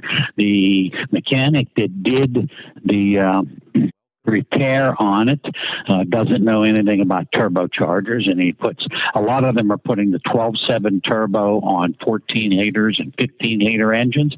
That doesn't work, and and then they want us to help them. So, so I see where you are, and uh, yeah, if Leroy can make this happen, I I'll, I can stop by there. Well, that'd be great. I'd, I'd love to, you know, let you get hooked up with a few of the guys down here. I don't know what, you know, we talk over the phone later on what it costs and da da da da da. We can Yeah. do some improvements. But I mean, with fuel going to go up, anybody that can save a mile a gallon sure the hell ought to be doing it. Give uh, give Leroy a call after the show, and we'll go Okay. from there. All right. Well, I surely appreciate your time and thank you very much, Kevin, for everything. You're welcome.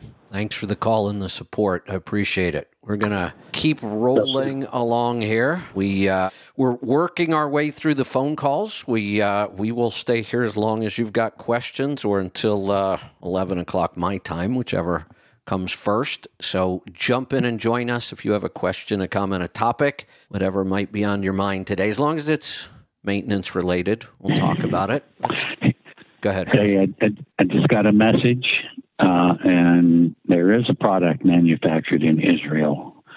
Desert Eagle handguns. That's right. That one for sure is. Yeah. You they ever better seen keep one of them those over there right now. They need them. No, Oh, it's a monster gun. Monster handgun. The Desert Eagle is. is that right? Yeah. Nice. Yeah. Yeah. It, it, it should be referred to as a hand cannon. It's that big. Oh, okay. Yeah. All right, and that is definitely uh, Israeli. Let's uh, let's go to Alberta. Ben, welcome to the program. Good morning, everyone. Hey, uh, Bruce, did you know that uh, John Deere has a similar product to the Max Mileage? I I thought I heard it mentioned on the show once before. I don't think they do because there's lawsuits against John Deere for their emission problems, and if they had the, the catalyst like the Max mileage, they wouldn't be having these lawsuits and all these problems with combines and tractors sitting out in the fields. Yeah, the problem is nobody's uh, nobody's listening and nobody's using that stuff. Well, the, you know, if they believe me, their dealers would be using it because of the battles they're fighting. So Yeah, there's. but anyways, Kevin, you, can, I, can call it. I, you know, you can call anything you want any liquid a catalyst, but there's only the one true catalyst. It's it's just like when we ceramic and Teflon coat pistons. You think of ceramic, like your grandma had the little teacup. That's not what the, the ceramic coating is. The the correct term for the ceramic is so long I can't pronounce it. it's similar to a ceramic. Right. But if I used that word, nobody would know what I was saying. And the Teflon isn't like the Teflon that's, that you used to get in a skillet. It also has a really long chemical name. Dr. Jane would know what those names were and how to pronounce them, but I don't. So that's why we stayed with the word ceramic and Teflon because it's a generic name. yeah. So, uh, Kevin, I started running that uh, uh, Max Mileage and uh, Lucas in a 3406B. Okay. and you used to be skeptical about the catalyst. And uh, remember, I called in and the, the engine brakes weren't working properly. Mm-hmm. And it took about, I'd say, three fill ups. And in a five day period, they started working better and better and better. That's and now they work uh, every time. So Yeah. I'm wondering how in the heck, what was actually wrong? If Well, anybody could explain that. You had a carbon and soot buildup, Mhm. and uh, it's gone now. and trying to tell that to some people, they still do not want to use that stuff. You're the you're the youngest of the brothers, right? Yeah, yeah. And and the older brothers, of course, they won't listen to you. I'm the youngest of four. Do you think my siblings listen to me? Hey, Bruce, I, I, I was just going to make an analogy here. They should. And, and you just helped me out with my analogy. So, two areas. Uh, you know, I was, um, uh, Ben just said I was uh, skeptical. I, in, in most areas, I consider myself a professional skeptic. That's like my job to try to disprove things. I want to prove something doesn't work. When it comes to fuel mileage, that's always been the case. I, I prove more things don't work than ever work. Um, so I am very skeptical, but I'm also completely open minded. Show me the proof, and I will no longer be a skeptic. And the same thing happens in health.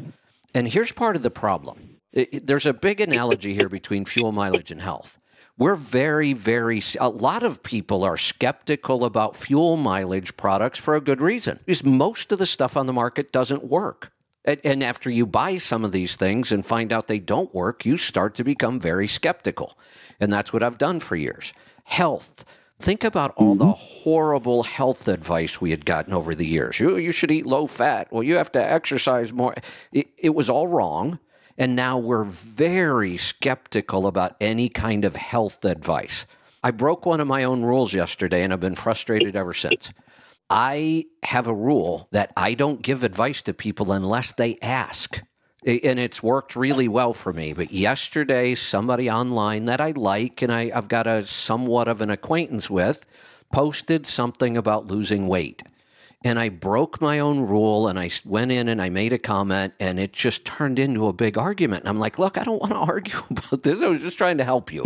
But I, I should know better. I don't give advice when somebody isn't asking. Um, so we're really, really skeptical um, about both of those areas. So I, I'm skeptical, but I'm open to the proof. And that was what happened with the catalyst. I said, look, I, have been through this so many times with fuel additives. They don't do what they promise to do.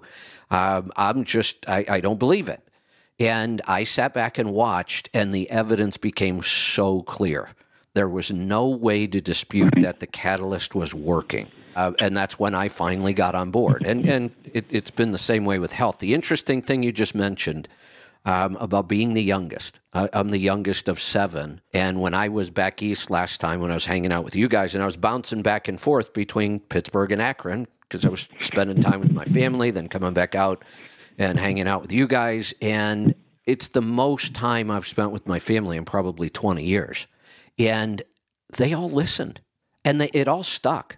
Most of my family is so much healthier now because all all we talked about the whole time I was there was how to eat and diet and health, and they're all doing it. In fact, when I get off this call, when I get off the show today, I have a call with my nephew, and it's about health because I've been helping him. But they're listening. I love that. I'm good. I know. Good. I know. Now I get them to listen to some things, but you know, you're right. It's when you're the yeah. I finally got my, my 80 year old sister finally listening and joined the gym. There you at go. 80. There you go. Best thing, So, the best and I thing had my people brother. I had my brother using non ethanol gasoline in his Audi. give her So give her one more piece of advice, Bruce. Tell her to stay off of that What? cardio equipment too much. You know, do, do a little cardio, but she needs to be lifting stuff. The single Oh, she has a trainer. Excellent. Well, hopefully, it's a good trainer. And they, they, the single best thing you can do for your age as you get older, other than diet, we know diet's the the whole game, but the next thing is resistance training. You have to keep the muscle mass up. People get weak as they get old, then they fall, then they break a bone, and it's all downhill from there. And it's all because they they've lost muscle mass and strength. I've lost it. Yeah, we. It, it, I don't know if I'd pick up a big cam head at 85 pounds anymore. it's uh, Used to pick them up, set them on the tire, climb up, stand on the spring, th- pick them up, swing around, set them on the engine. maybe that's what And you Pete- should be doing now. He's probably picked up several hundred of them in his life. I'll bet. I'll bet. But we should. used to pick one, used to put a head, pick one up, you know, where the push rods go through, carry two, uh, put your hands in and carry two of them across the shop. Yeah, I two had heads a, weighed as much as I did, and yet I, I was able to carry them. We used to pick up the crankshafts for big hems, 396 pounds. I would always take the end that had the torsional damper because it was lighter than the flywheel end, but I didn't tell anybody. And you'd squat down and Yeah. fold your hands around and pick them up and set them down in the block Uh, We need, we need to uh, keep or in the back of the pickup to go to the to go to the shop. Yep. Yep. All right, we better get to some called Ben. I just realized you're still there. Are Anything else? Yeah, I I was just uh, wondering about uh, agricultural equipment tunes, if you guys do any. Like, say, the, the John Deere equipment, some of them have uh, the Cummins engine, but most of them have the um, Power Pack and John Deere engine. And the other, Yeah, like the red. What's that? when it comes when it comes to John Deere's with Cummins in it, I've done quite a few of them. Um, probably, I would say, I would venture to say a couple hundred at least uh, between small tractors, big tractors, versatiles with the Cummins engines. I mean, they're pretty much the same thing as the on-road ones with some differences. Mainly. When the difference between tuning a piece of agriculture equipment like a tractor versus an on-road truck is the RPM range. Uh, typically, what those guys do is they get in, set the throttle at 1900 RPM, and just shoot you along at three miles per hour through the, the whole field. That's they set a one RPM band and it just does its thing. So it, the process of doing it is the same. It's just the tune itself is just a little bit different. So yeah, to answer your question, we do we do agricultural equipment if it has Hey. Cummins engines in it. If they have John Deere engines, we don't do that. Hey, Oh, okay. Leroy. Yeah. When when you were just talking about that, you're talking about tuning. So we are talking about electronic engines. They're running these things at 1900. Yeah, Yeah, no, a lot That of them do sounds that. Uh, I don't know. Oh yeah, Kevin. They they run them up there way up. Uh, some of them run 'em- like even Cummins engines up to twenty one hundred or twenty like two thousand. Are they are they doing yeah, they put the something different so that they operate right up there? That seems like a horrible place for that engine. But I, I guess listening to you guys that uh, running the engine lower RPM for better for better emissions and Well, everything, and you know, I guess makes sense. I wouldn't think about the kind of numbers we talk about on road. I get it's a big difference in duty cycle and what the machine's trying to do, but 1900, I- I'm just wondering what they change in the tune, or it just doesn't seem like it would perform or run well at those numbers. I think there's also some things with like implements that you have to hook up that require that, that they run at a certain speed, like Yeah, the PTOs right. and stuff like that have to run at a certain speed. Well, I- maybe they're designed for that. That's I what I'm know, wondering but- if they designed them different to handle that. I, you would think so. Like, and I get it. I just, you know, the little Ford tractor I have here. Um, when I have the mower going, I've got it running at 2400, but that's a mechanical engine. Yeah. Yeah, I think so. Yeah. And, and a lot of the ag guys don't seem to care about they, they don't care about fuel mileage. They care about how many acres they can get done in a day. Right. And I wasn't worried So so it- much about fuel as I was worried more about maintenance and emissions. Mm, Oh, wait a mhm. minute. Do these things have Yeah, emissions? when were they required to go to emissions? Um, about the same time, but Was they Okay. they sort of league and, and lag. And what what's interesting is they don't exactly follow the same set of rules. They have their own special rule set for sort of what horsepower they're at. So like you can have a diesel engine in like a little itty bitty John Deere like lawn tractor, right? Like not exactly a lawn tractor. One's a little Right. bit bigger, Right. right? Like my neighbor has they might just have EGR a, D, a DPF on it. But then some of the bigger ones, they have DPF SCR. And then I've seen other ones that are just EGR and SCR, which I Huh. find to be the most interesting. That is but, interesting. um, yeah, they, have their own sort of rule set based on how much power that they make, which is sort of a weird rule, but that's what they follow. And uh, you brought up a thing about reliability and emissions. A lot of people that had tractors were trying to get rid of those systems because of safety issues. Like they would be doing whatever out in the field, and you would get a lot of this dry, like grasses or plants or something into the SCR, Right. exhaust system, but back in there, and then it would catch the tractor on fire. Uh, yeah. So they're like, can I can't, that. I can't have.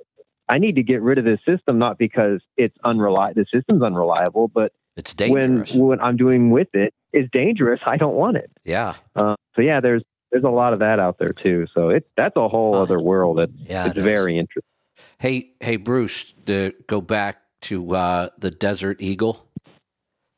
hmm So, you know, when you're watching, you know, military kind of movies and you see the machine gun that's on kind of a tripod and it's belt fed and the guy's standing there and he's got two hands on it and it's just pounding away. Yeah. That is a 50 caliber. That's what the Desert Eagle handgun is. Is that right? Yeah, yeah. That that gun you always see, that machine gun that they're always got two hands on and just pounding away with the belt. That's an M2, a 50 caliber, and the Desert Eagle handgun is a 50 caliber. Huh. I said, wow. Yeah, I think I don't know. I know at one time to, it I'm was. going to Google it after the show. yeah, I, I still think this is true. At one time, it was the largest caliber handgun and round made. I don't know if that's still true or not, but I think it is. All right, let's uh, let's grab another call. Let's go to Pennsylvania. Paul, good morning. Howdy from Saxonburg, Ah, sitting behind door number seven. there you go. Yeah. so, see, if if you were here, Bruce, you'd be able to look at my new trailer. So. Yeah, yeah. I asked you a question about it, and you didn't answer me yet. I was busy. I had to make deliveries yesterday, so I could get here. When I when I pulled in the driveway, when I pulled in the driveway last night, um, and I did not edit my log to make sure I could get here, but I did have that option if I ran over because I was battling the seventy-hour clock. So I was on 69 hours and 58 minutes when I pulled up in the driveway. So I went on duty and post Right. trip and unhooked the trailer and went to bed. So, but when when I was at home last week and I went to Fleet Pride just looking for some bits and pieces, and I walked in and say, "Oh, where's all your inventory? You know, like reflectors and just simple stuff, lights and stuff." Oh, we're out of that. Oh, we're out of that. And then I went to a hydraulic uh, supply place, and I walked in, and their shelves were worse than Fleet Pride. And I said, "Yeah." And she's like, "Can I help you?" I said, "Yeah, I'm looking for some sleeves to go over hydraulic hoses." And she didn't even ask what size or anything. She just said, "Don't have any." Oh, okay. So I'm not sure what happened to the people that used to go to work, but it appears that maybe they don't go to work now. I don't know for sure, but yeah. So at the end of August, for 86,486 miles, my fuel cost was, I rounded it up, 61.7 cents per mile at 5.56 miles per gallon for an average. And then uh, up until today, when I pulled in the bay, my maintenance cost for 100,875 miles, I'm at 29 and a half cents for maintenance for a truck and trailer, but that doesn't include the money I spent on my new trailer for the modifications that I needed and what and uh, extras I added. So, hmm so, but I'm still in pretty good shape. But five, if you can average five and a half or better in a car hauler, you're doing better than most people. So You ain't kidding. If. I go into the, if I go below the fives, which isn't very often, occasionally it will happen. If I go below the five mile a gallon, it's like, oh, that was a bad day. Well, I know guys that they go just above five miles a gallon. They say, oh, that was a good day. Yeah, but a lot, mm-hmm. there's a lot of guys that don't even track it. Yeah, it's like it is what it is. Pull up and buy fuel and bitch about the rate. Tell Yep. them you need more and carry on. So, yeah. Hey, hey, Paul, just what number do you call when you get on the show? I have a fella that's texting me wants to know what number to call. Uh, I push speed dial number five, Kevin Rutherford. Kevin, what number? It's- it's Eight the- one uh, eight one five. No, 855. It's the number I give out all day long. 8 uh, 855 950 3835. Mm-hmm. If if they're Wait, wait, using wait. our app. Nine. I can only type. I can only type so fast. Oh, got it. I didn't know. Nine five zero. 3835. What's the next? Okay. And and you know, here's another way to remember it, Bruce. Makes it a little easier. 855 Big- 950 fuel. 3835 we use that extension all over. It's in our regular customer service number. yeah. Uh, it always ends in fuel. mm-hmm. Okay. And uh, a, a, a way to remember Pittsburgh Power's phone number is 724. So trucking is seven days a week, 24 hours a day. There's Oh wow. Three. that's a good one. Three, 360, 360, everything around your truck. Everything covered. Yeah. Well, wait, wait, wait. 360 is a 5.9 liter, so there's a lot of 360 engines. There's Yeah, another I hope good you one. writing it Yeah, that too. Yeah. And 40 or 80, depending on your budget. You could spend 40 or you could spend 80, more or less. So, yeah, that's how Or, Sounds like- or That was crazy. I always considered it, you know, some people were like pear shaped, so they're 40 80. Ah, Yeah. creative. And This is a creative people- group. some- my my my father used to call bingo in New Zealand. We call it housey, and he'd call it. But uh, he you know he had different sayings for different numbers, like uh, legs 11 and two fat ladies 88. So he'd probably he probably get kicked out now. yeah. Uh, and another one is a um, uh, has a um, meal for two with a view 69. Hi. That. That's suspect. uh, should we be talking about trucks again? Be, oh, I don't want to interrupt you, but Joe Docheff calls in, take the call because uh, he's he's the guy that's going to be the speaker at the Snowmobile conference. Hey, Bruce, I, I forgot already. We've been all over the board. How did we even get started on the Desert Eagle? Because all of a sudden I have a bunch of calls about it. Eric. Made in Uh, Israel. Eldon. Eldon. S K I F S T A D. Skifstad. Skifstad. He's an owner operator. And uh, we're friends on Facebook and Messenger, and he's the one that sent it to me. Got it. So we, we've got calls. So obviously we uh, we sparked some interest. Okay, I'll let you go. All I'll let you go. All right. That's all I had anyway. All right, Paul, you take care. Have a good day. Uh, we do have some truck calls we're going to take first, though, and then the Desert Eagle calls are a little bit down the list, but I was surprised to see them. Let's go to Wyoming. Max, what's on your mind today? Hello, Kevin. Uh, I uh, I've listened to you talk about asphaltene for several years, and I've got a 3500 Dodge I've fought fuel filter problems with for a couple of years, and I only drive it to uh, about three or four thousand miles a year. I usually go to Texas a couple of times, and I just I just went down there last week. I took a horse, and uh, That uh, must have fuel taken a filter long began time. to screw up. Uh, yeah. You took a horse all the way to Texas? Well, I put the horse in the trailer. Oh, okay. That makes to- more sense. But anyway, I got back to Limon, Colorado, and the fuel filter was totally done for. So I pulled into the old Rip Griffin's truck stop, the TA, and uh, out the dirt part because I didn't have anything to catch my fuel. And uh, I took the tiny top off of this 07 Dodge 3500 with a 5.9 in it. And uh, I for two years I've been thinking I've got to put a FASS system on it. I, I thought the lift pump was going bad. But I pulled that filter out. It's not as big as a beer can. And all this black diesel run out of it. And I'm thinking, well, you dumbass. You've heard everybody talk about asphaltene for years, and here you've been thinking you need a lift pump and just hadn't put it on. And uh, I think I've got an asphaltene problem with this tr- this pickup, and I forgot So- what the products are that Well, hold you on. recommend. Because I, I want to make sure it is asphaltene first. That what comes to mind when I hear about a truck that sits a lot or any vehicle that sits a lot is algae is usually a bigger problem than asphaltene.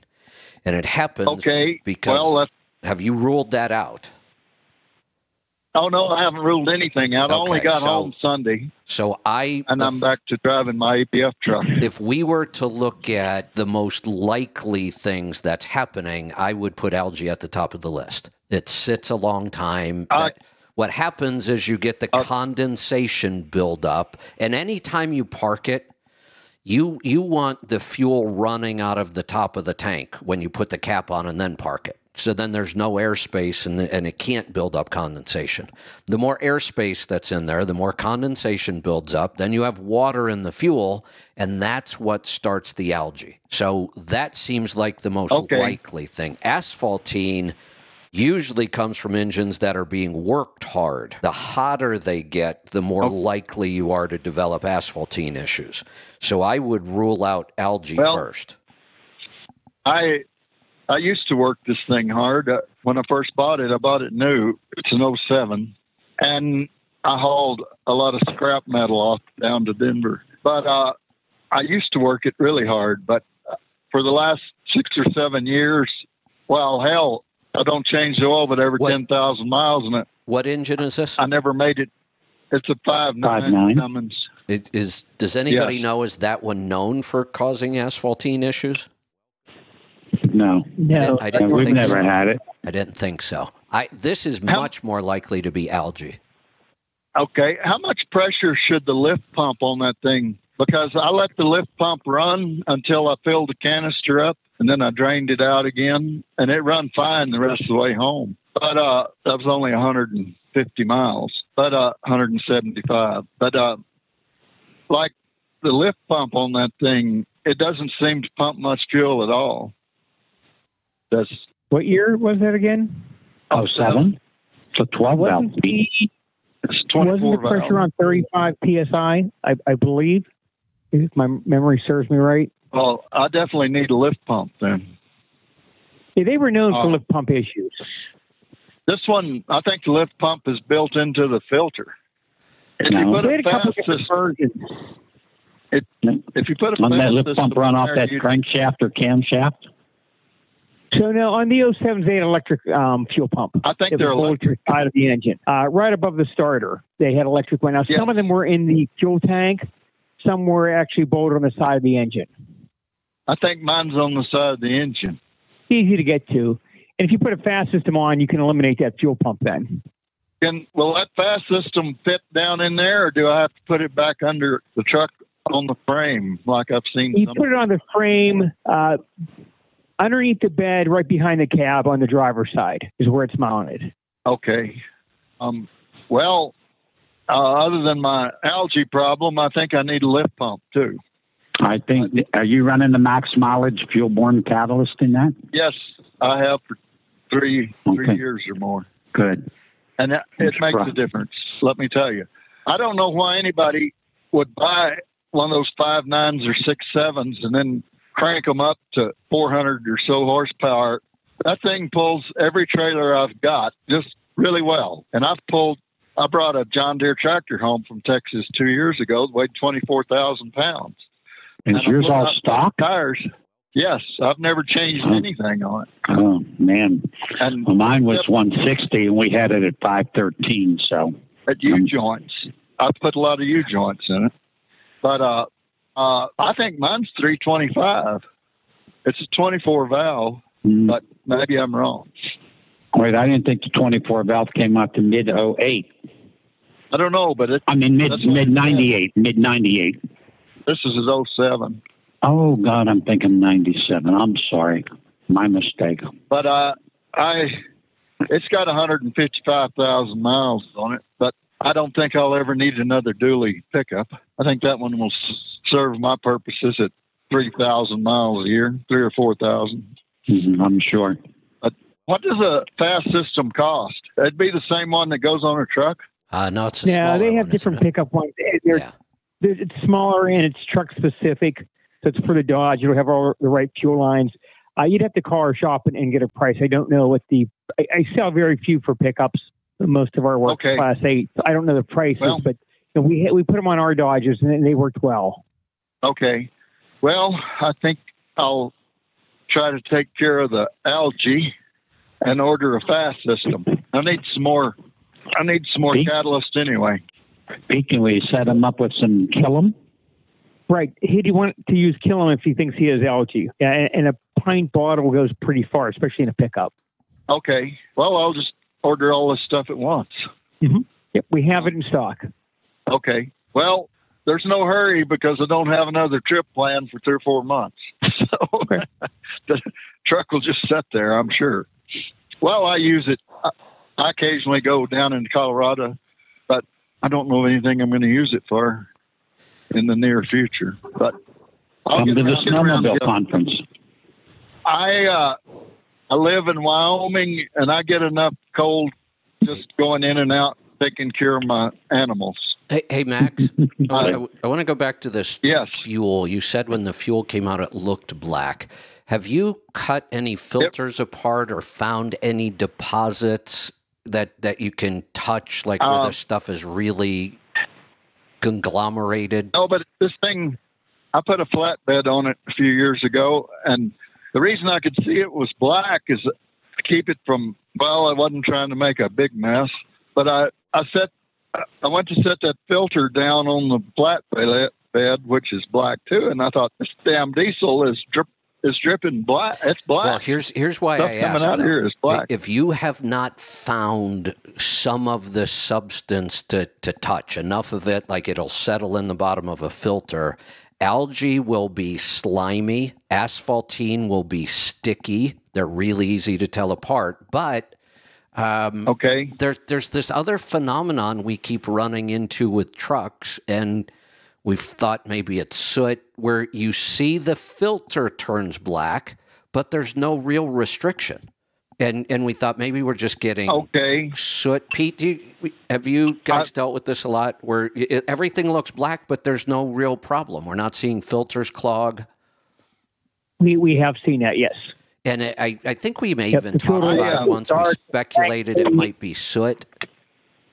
Yeah, some combustion The getting in there. two- The last two of those filters that I've changed are laying on that flatbed up against the headache. So rack. here's a question. Oh, When you change the filter, does the performance of the truck change significantly? whoops. Max? Yes, I lost you there for a minute. Oh, when you change filters, does the performance of the truck change significantly? You know, other than the jerking, uh, the thing will run. See, I, and all at once, it'll just go to jerking, and then it'll go back to running again. I, I'm almost thinking you may not have a filter problem at all. Okay, it could be just the lift pump being so weak. That, um, since you know you need a lift pump, I might put the lift pump in before I tried figuring out if it's algae or asphaltene or anything else. I think I would just do the lift pump or put the FASS on, Okay, well, I, which would be even better. yeah, really. I'm gonna put the FASS on. yeah, Which and would be the better lift pump. I, I would d- I would do that and then change the filter right then and then just watch it per, for performance. If this truck is already that Okay. weak and then you had a clogged filter, you'd almost be on the side of the road with this thing. Okay, yeah, that that was always a mystery to me. It would, uh, well, I'd usually stop and drain some stuff out of the fuel filter, get back in it, and it'd get down the road two or three miles, and it'd go back to running just fine. Might run for 200 miles, and Yeah, then, maybe, um, but anyway, I've been fighting with this. Well, I don't drive it that much, but right. And I know I've how been that fighting goes. with You- it for a you- couple of years. yeah, you think, well, I'll take care of Yeah. it later, and then you don't I'll- get to it later, and then you I'll got to take it, another trip again. And yeah, I'll, right. I got I got five thousand projects to do, and I'm Yeah. almost a hundred years old, and I don't ever get to them. yeah, I know how that goes. Wait, how old are you? I'm 77. Oh, okay. You're only two and a half years ahead of me. I going down the road in my ABF truck today. I, I was on vacation all last week. I had some vacation I'd use up. So I went to Texas, and it's 96 degrees the day I got down there, Whew. Yeah, I, I would. and it was it's froze at my place the last couple of nights. Yeah, I would. I would. Uh, I'm going to cut you loose. The calls are building up on us again. Um, I would start with the FASS, put some new filters on it, wait until next year, and you'll see if it works or not. I don't know if I'd go down the path of chasing uh, asphaltene or algae right now. Let's go to North Carolina. Steve, welcome. Uh, good afternoon, guys. Um, yeah, you were talking about batteries with somebody earlier today, and uh, batteries are something I've always been a stickler about. I don't like to, I don't like a three hundred dollar road call to get the truck running. Yeah, you know, and uh, so uh, I've always been a stickler about batteries. And uh, the old Kevin Rutherford truck I had, I used the deep cycle batteries from Sam's Club, which had uh, the same reserve capacity as the uh, Optimas. They were made in the same plant as the Optimas. They were made by uh, they were made by uh, uh, by uh, Interstate, who who owns Optimas. okay. And you know they were like 179, and the Optimas were 400. All right. Um, so when I got this truck, I, I had the OEM batteries, which were lead acid, and I said I'll run them till they you know run out. I figured it'd be about a year. They actually to, to their to their credit, uh, with the uh, with the with the uh, with the electrical shedding that the trucks do now, uh, they lasted two years, and they were they were starting to starting to wear some, but I never had any issues with them. But last year at this time, I put the electric APU on, and uh, of course I have 450 amp hour batteries back in the frame for that. But they're from they're from Germany, and so the guy from the guy who puts it in, he's from Croatia. He was an electrical engineer over there, uh, and he he put it in, and he said he, he showed me his Group 31 batteries that were deep cycle AGMs that were 100 amp hour apiece, uh, just as you know, just about what the Optimas are. Uh, and I uh, I put those in. I love them. I flat out love them. I'll, I'm home three days on the weekend. I'll forget and leave stuff in the refrigerator, leave the refrigerator running. I'll still have 12.7 volts on those truck batteries when I come back. When I come back on three Nice. days later, Yeah. they do not. They they they are fantastic. They cost the same as as the Optimas. They're about 400, but uh, they had a five. I think a four or five year full replacement warranty on them. I mean that's crazy good. Yeah, it is. Um, and uh, and the only thing that beats that beats that now is uh, I got I got five year on the 150 amp hour batteries back there with the APU. Love that, by the way. And he has uh, he has now uh, put in uh, he puts in the uh, the lithium batteries uh, uh, for that back for the uh, APU, and he has a full ten year replacement warranty on the lithium battery. Uh, so uh, that's just, that's that's just crazy good. He's got right right much more reserve capacity than the 150 amp hour for those. So, but there there are good options out there. Uh, the thing is, is you might spend a little money up front. It's just like you know Bruce talks about spend some money up front. It'll last you a long time, and uh, and that that's what I look for in everything I do. Is is I, I'll pay I'll pay up for it to start with. I just want it to last a long time, and um, so. Uh, but with batteries, there's nowhere I'm going but electric APUs for anything batteries. Uh, because they, they're that good. I, I've got to I've got to do you up a post on everything. I got a bunch of videos and stuff of, of the install and what they what they do. Uh, Tad's got it on his truck now too. He flat out loves it too. Yeah, I'd like to Uh, see that. But uh, it's most cost effective. It's half the cost of that idle free thing that Joel has, and you don't have to use you don't have to uh, have a 405 amp uh, alternator. It Yeah, does not it does not uh, daisy chain. It does not daisy chain between you know to your truck batteries and back there. It goes from your truck batteries to two uh, trickle chargers that charge your your big batteries back there, and they charge at about 10 percent an hour. So while you're driving, you got your full. That is a fantastic process. Yes, and, I like And that. it has app for it. It it has it has an app where he can make adjustments from from up there in Island Lake, uh, uh, Illinois, if you have an issue. He can troubleshoot if you have an issue uh, remotely. So there's so many things there. Uh, I got I got to get you and Tom together. Yeah, I want to Uh, see that. And uh, I'd love to get him on the show sometime. Yeah, and it's fantastic. Like I say, I'm getting ready to put it on the other the other truck. I'm going to team that's going to be going in that. I'm gonna put it on that truck. And Hey, if you Go ahead. talk, yeah, if you talk to him and he's interested in being on the show, send the info over to our support team. We'll get him on. okay, I will do that. I, I will do that. Like I say, he's from Croatia. Uh, he is brilliant. Uh, I know when he texts me, uh, he knows the English language better than we do. he does. There's never a there's never a a grammatical error in a text. Obviously, he's got an accent because he's from Croatia. Yeah, Um, but here's the thing: he was he, he and his wife both had master's degrees over there. They came over here, and obviously they you know you had to make money, so they they actually went to truck driving school, teamed up, and and and uh, drove the truck for about five years. But on the weekends, he started developing his systems and started putting them in. And about two or three years ago, he sold the his truck to one of the guys in the tribe. I think he mentioned it one time. Uh, uh, but uh, and and the, he he started doing it full time, and uh, and so like I say, he's uh, he's fantastic. I wouldn't go anywhere else. uh, and it's and it's less than nine grand, uh, for everything. It's all integrated. Everything's integrated together. So you got a remote. You know everything. It's just like I say, it's really good. I got to get you and Tom together. That would be a good. It would be a good hour show, really. To, be able to do so. But we appreciate everything you guys do for us out here. You're welcome. Thanks for the call. Thanks for the heads up on that. Uh, I'm interested in that, so I will look forward to getting some more info.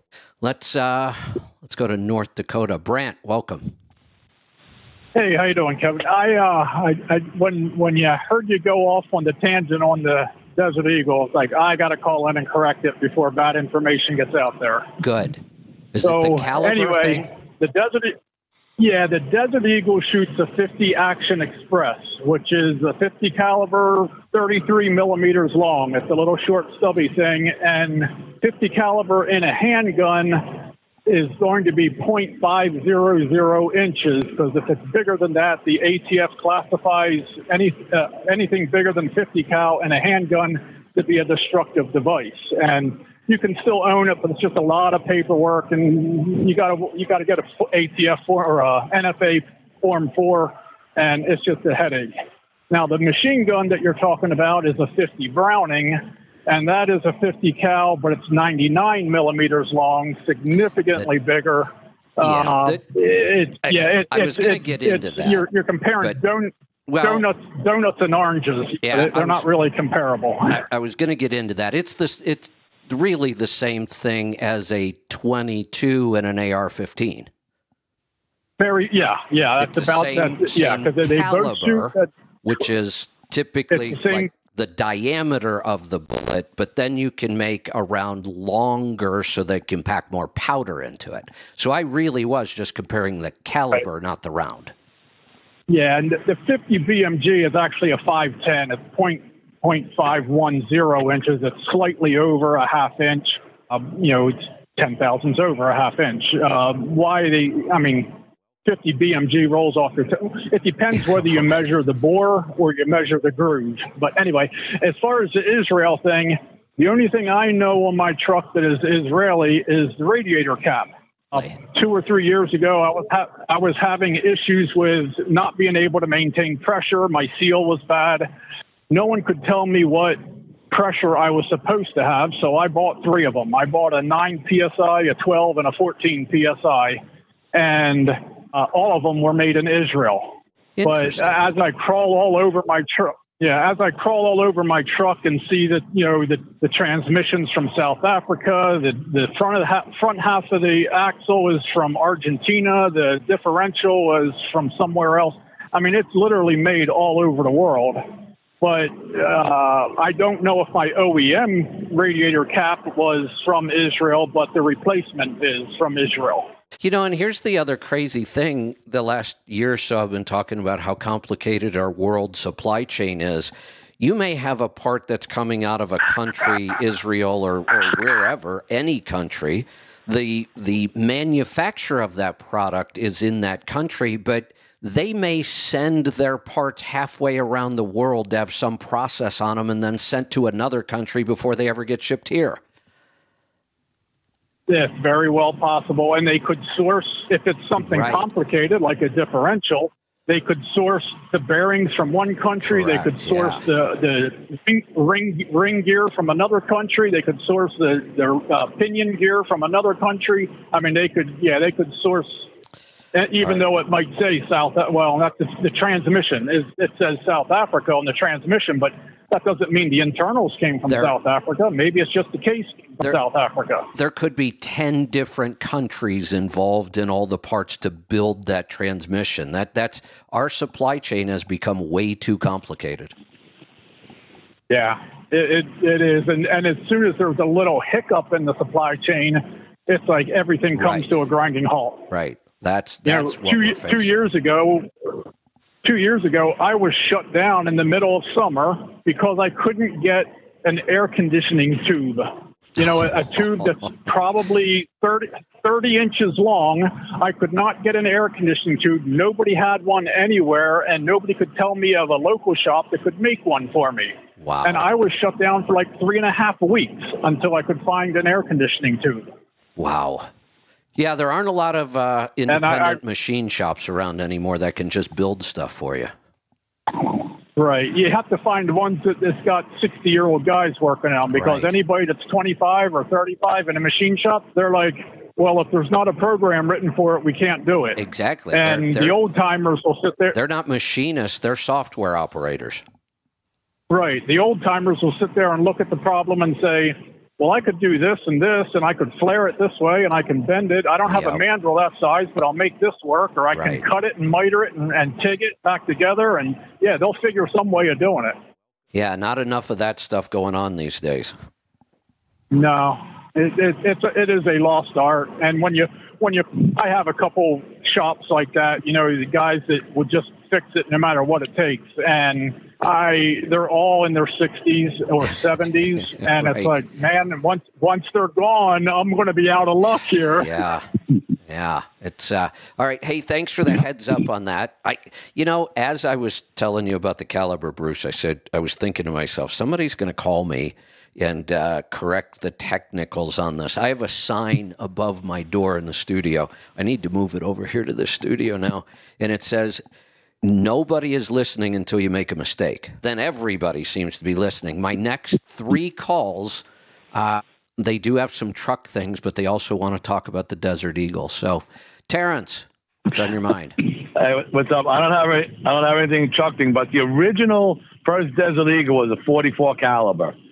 I because I had a I had a, a 44 was yeah Smith and Wesson. Yep, I had a Smith and Wesson 44, and my buddy used to work out when I worked for Mer- with Merchants Home Delivery Service. He had the 44 Desert Eagle, And we used to go to this place in Dunellen, New Jersey. It was a big cop shop. They used to do their target stuff. We'd get down there with those two things. He had to, he had to have a heavy round to kick that slide back. I don't know if you ever felt one of those guns that had it in your hand. I haven't, It's heavy, I'll, and well, it, it, it falls. heavy. No, it falls back into place. It, it falls back into place. We'd be down between my gun and his. We'd have about seven or eight cops behind us. Look like, what the hell are you guys shooting? We just go like this. Here you go, buddy. Yeah, we just, just try hand them off to them. You know, we we came out of there with half a dozen PBA cards. You know, we didn't have to worry about getting the ticket, but my God, his, he used to have to put a big round in there, and it When- just was. But what unbelie- unbelievable target practice. When Bruce mentioned it, the gun, I thought they're 44 cals. That's what was in my mind, and then I Yeah. looked it up, and when I saw 50 cal, then that's when I thought about the M2. And yes, there there is a difference, but it's still kind of funny that they're both 50 cal. All right, I'll let someone get in there with truck issues, but what what a gun! I love that gun. All right, Later, guys. go. Let's go to So I googled it, Kevin. I'm I'm looking at handguns, and uh, of which I don't have very many. So uh, that looks like an interesting gun. it's it's a mon- I've never I- held I- one, but it, it looks heavy. D. So here's one DE forty four CA DE forty four CATU. I don't know what this stuff means, but That- DE fifty WTS is that fifty The- caliber? Yeah, that's just what Terrence was saying. It was a 44 caliber. That's the 44 you're seeing there, and then now it, it's a 50 cal. So yeah, that's the designation. You're looking at both of them. Okay. Yeah. Hmm. Yeah. Okay. All right. Let's go to Colorado. Joe, it's your turn. Well, thank you for letting me speak. That's an honor. Uh, and the, the the previous two callers kind of touched base on what I was going to say about the the Black Eagle. Um, and Bruce, if you're not very familiar with it, when you get out to Colorado, we'll we'll play with one. There you go. Okay, I'll take you out. By the way, this is uh, Joe Docheff who runs his shop in Kremmling, and he's our not remote tune dealer and catalyst dealer, and a great mechanic. And I met him because he's got a Kenworth dump truck with a big cam in it, and he called me about Well- three, four years ago with, with some questions, and I found out he lives nine miles from me. Well, Joe, And and and he, you did you make the concrete for the gateway in? Yes, I did. Yes, I did. And you also made the concrete, or you poured the concrete for my home in Colorado. Yes, we did. ah, We sure did. all right. Well, Joe, Um, welcome to the show, and I hope you become a regular caller. I think you'd have a lot to add. Well, I very well might. All right. So, uh, one of the other things that came up on today's show from one of the other callers was uh, the John Deere motors and and their proprietary information and stuff, and and you were discussing the the RPM range that they operate at, and um, I just wanted to kind of shed a little bit of light on that Sure. because I do work in the agriculture industry a fair amount. And yes, those those tractors are made to run at those higher RPMs and primarily to supply the, the speed and the power for the implements and the, the machines they're powering.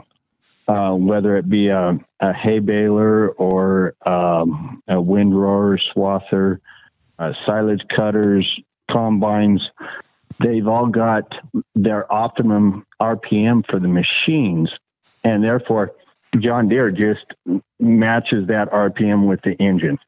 And That so, makes sense. It just seemed like such a high range when we, we know what that would do to uh, an emission engine the way we run them on the highway. It would be a disaster. I have to believe they've done things so that it's not a big problem.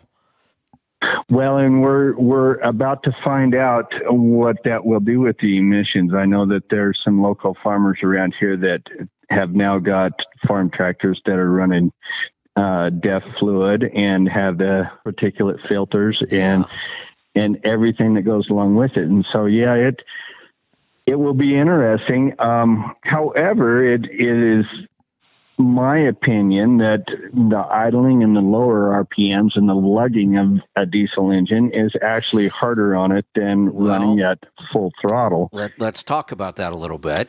Um, not the new Okay. the new modern engines, and and the platform we talk about a lot on this is the Volvo.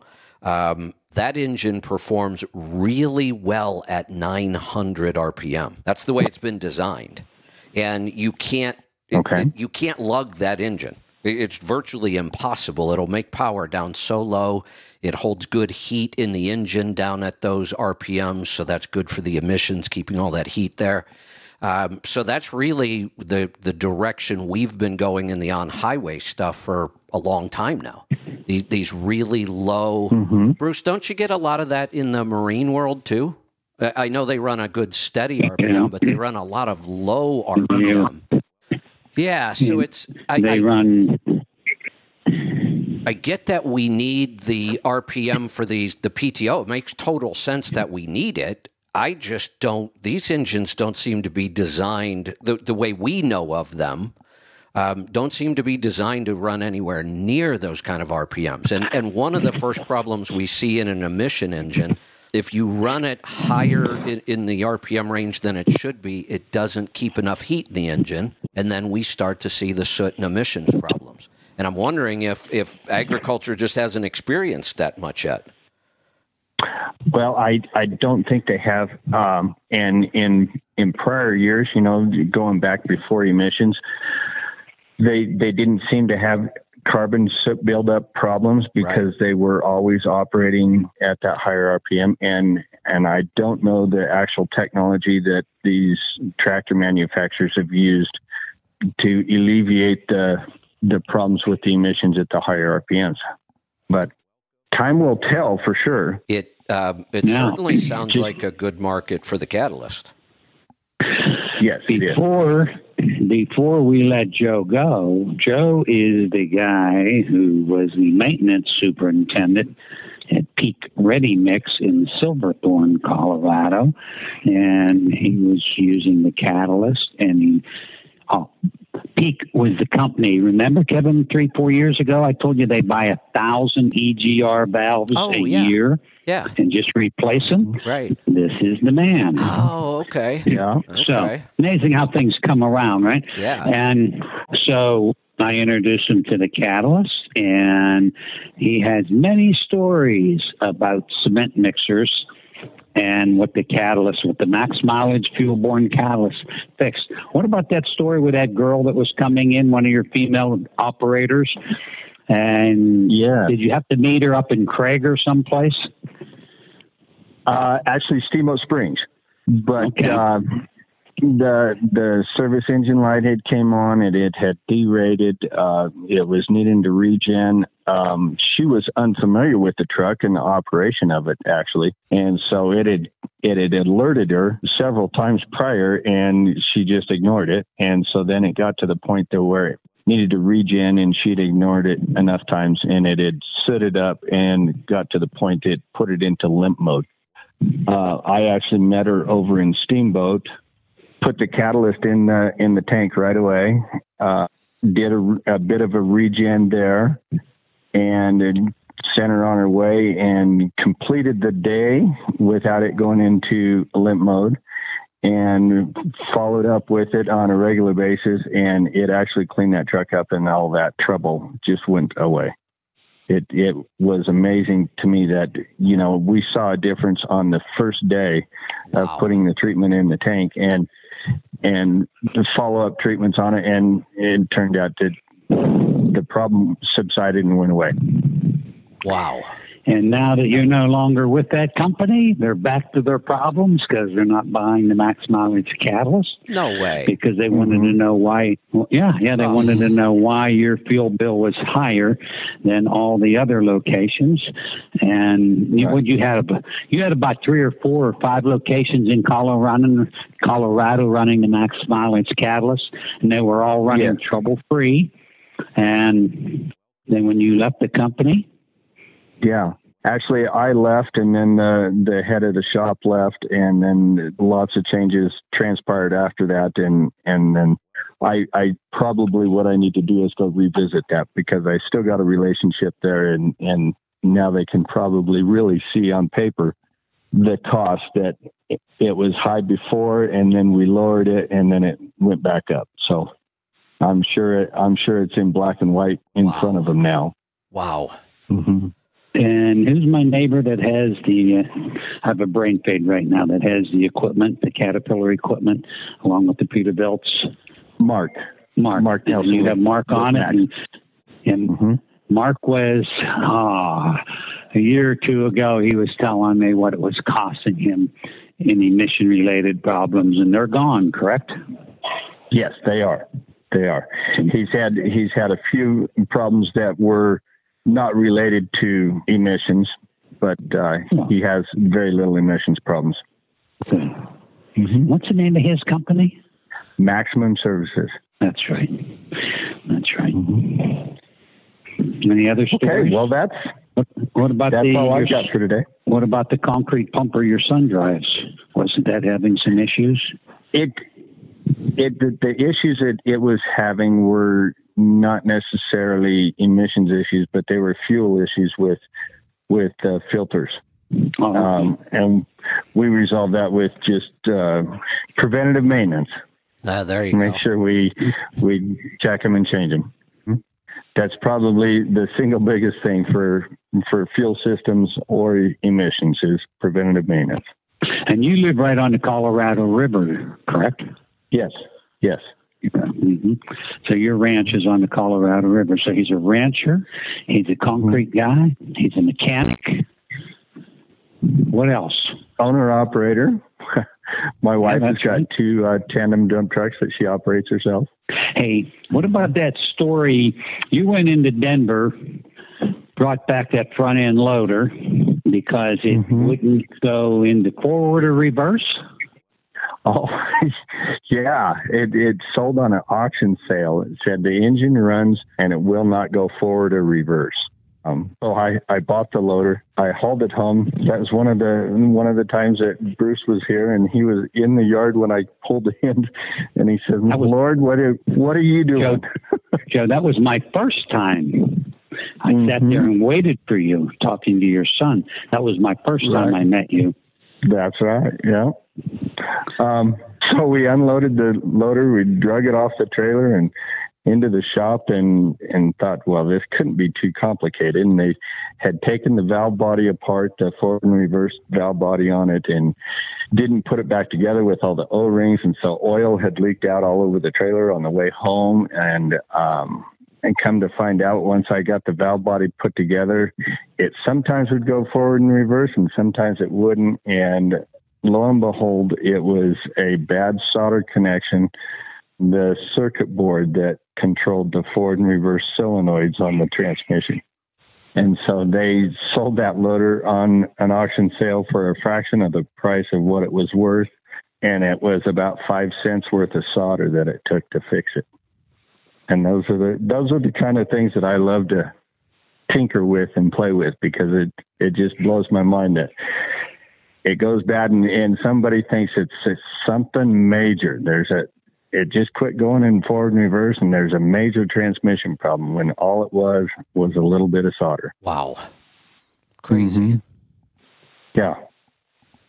Well, I'm looking forward to uh, the snowmobiling and and everything in February. And Bruce has signed me up to be the speaker there. And I told him I'm not much of a public speaker, but I can tell stories and and BS with the best of them. Hey, Joe. Okay. So are you going to stay there or are you going to commute?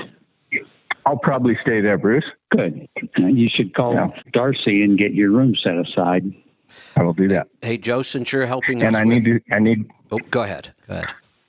I need to get a hold of Pete this week also and and get some parts ordered for my Big Cam 400. We're going to rebuild that this winter. Okay. There you go.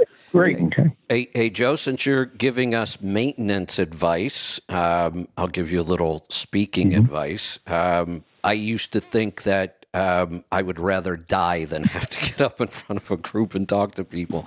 Uh, I was terrified of it, hated the thought. Um, after 30 years of doing it, I think I'm getting a little more comfortable. But what you just said, um, you'll make an excellent speaker. People would much rather hear stories than just plain facts. You know, you can be the most brilliant person in the world, but if all you do is stand up on that stage and spout facts, you're going to put people to sleep.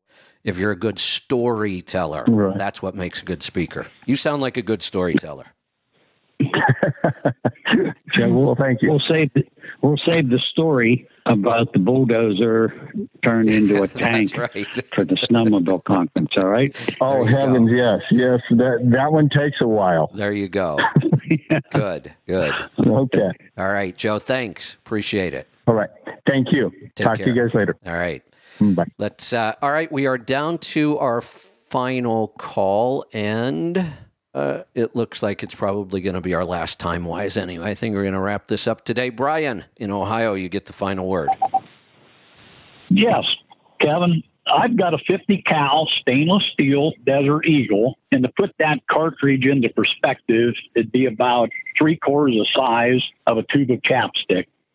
Okay. Is about what it would look like. Yeah. So it is that's really a short gun and to stubby. shoot. Yeah, yeah. And it's a two hand gun to shoot. You're not shooting it with one hand. it's a it's a semi automatic and it, it is a huge gun. It is big. So let me ask you a question. That that gun that Clint Eastwood used when he said "Make my day" wasn't that a 50 cal? No, I thought that No, was that was a 350 44. Oh, it was a 44. That's Oh, right. fit 350, 44, because he used to say it's a world's most powerful handgun.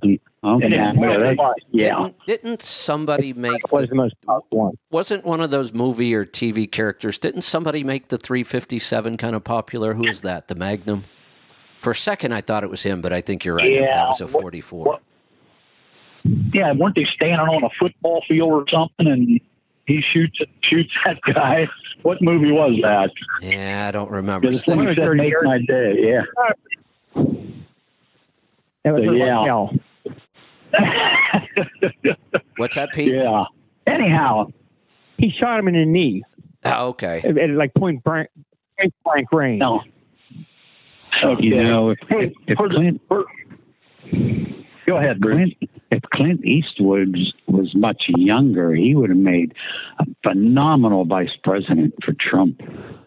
Yes, he would. Yeah. He'd have scared the shit out of all those foreign people, and they they wouldn't be fighting today. all right, and they could throw Charles Bronson in there as There his you go. assistant too. That's right. Yeah. We, we need to bring Yep. back tough guys Yep. again. Uh, we just lost one, Dick Butkus. Did you see that? No, I didn't. Uh, that was Yeah. a badass. Yes. Yeah. Yep.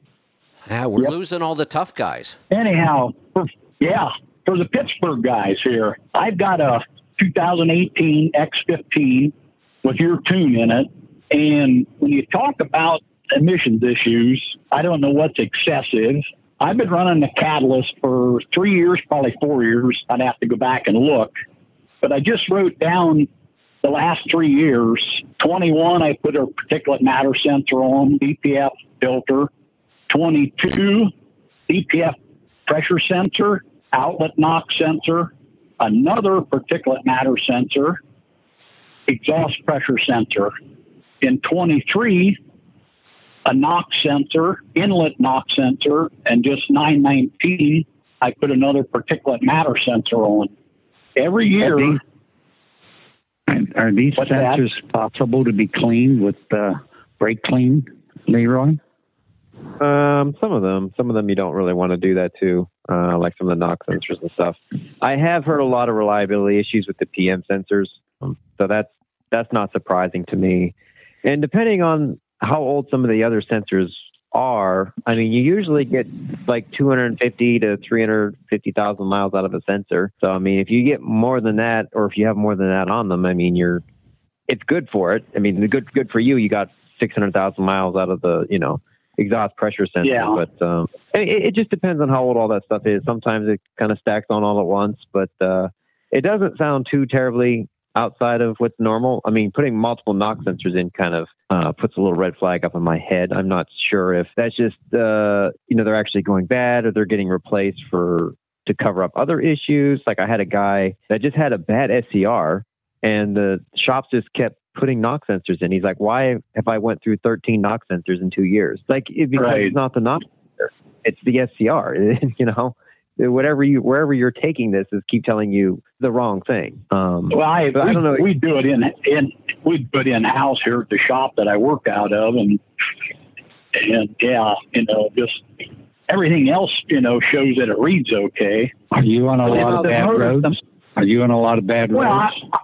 I'm in Ohio, 100 miles one way, 120 miles one way is the farthest I go. okay. I pull, pull a dump trailer and uh, 567.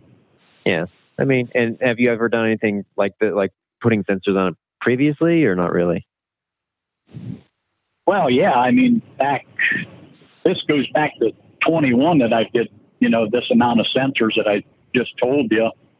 You guys would have done the tune in October of 21. Yeah. Yeah, I just, I didn't know if that was an excessive amount. You know, like the, Might be. the, PM, PM sensor for one a year, that, you know, is there something wrong with my system that it, Yeah, I'm I'm not getting those kind of phone calls with those kind of sensor issues. Pete, are you getting that? Not much, but I don't get a lot of the newer stuff. Leroy would probably Leroy, are you are you hearing uh, people losing them once a year? Yeah, I get a lot of calls about PM sensors. They they just they don't work very well for some reason. I'm not, I'm not quite sure why. Yeah, no, what, what You are saying is not all that uncommon. I mean, it's it's terrible. I mean, I don't get these calls every single day, but it's I get them frequently enough that when you said it, it it wasn't surprising. Oh, okay. You know, and, and you get these sensors, and I think it was an outlet knock sensor I got. It had a big junction in in between the wires. You know, they they cut the wires when they took it out. They probably couldn't get it out. They cut the wires, and it was it was a reman. It was a reman, and they sent it. back, You know, it come back that way. Yeah, yeah, that's So, unfortunate. Yeah. Yep. Okay. Well, yeah. Get yourself a Desert Eagle, Kevin. You'll need one out there. hey, ser- seriously, seriously, if you find one, buy it. I'd buy another one if I could find it.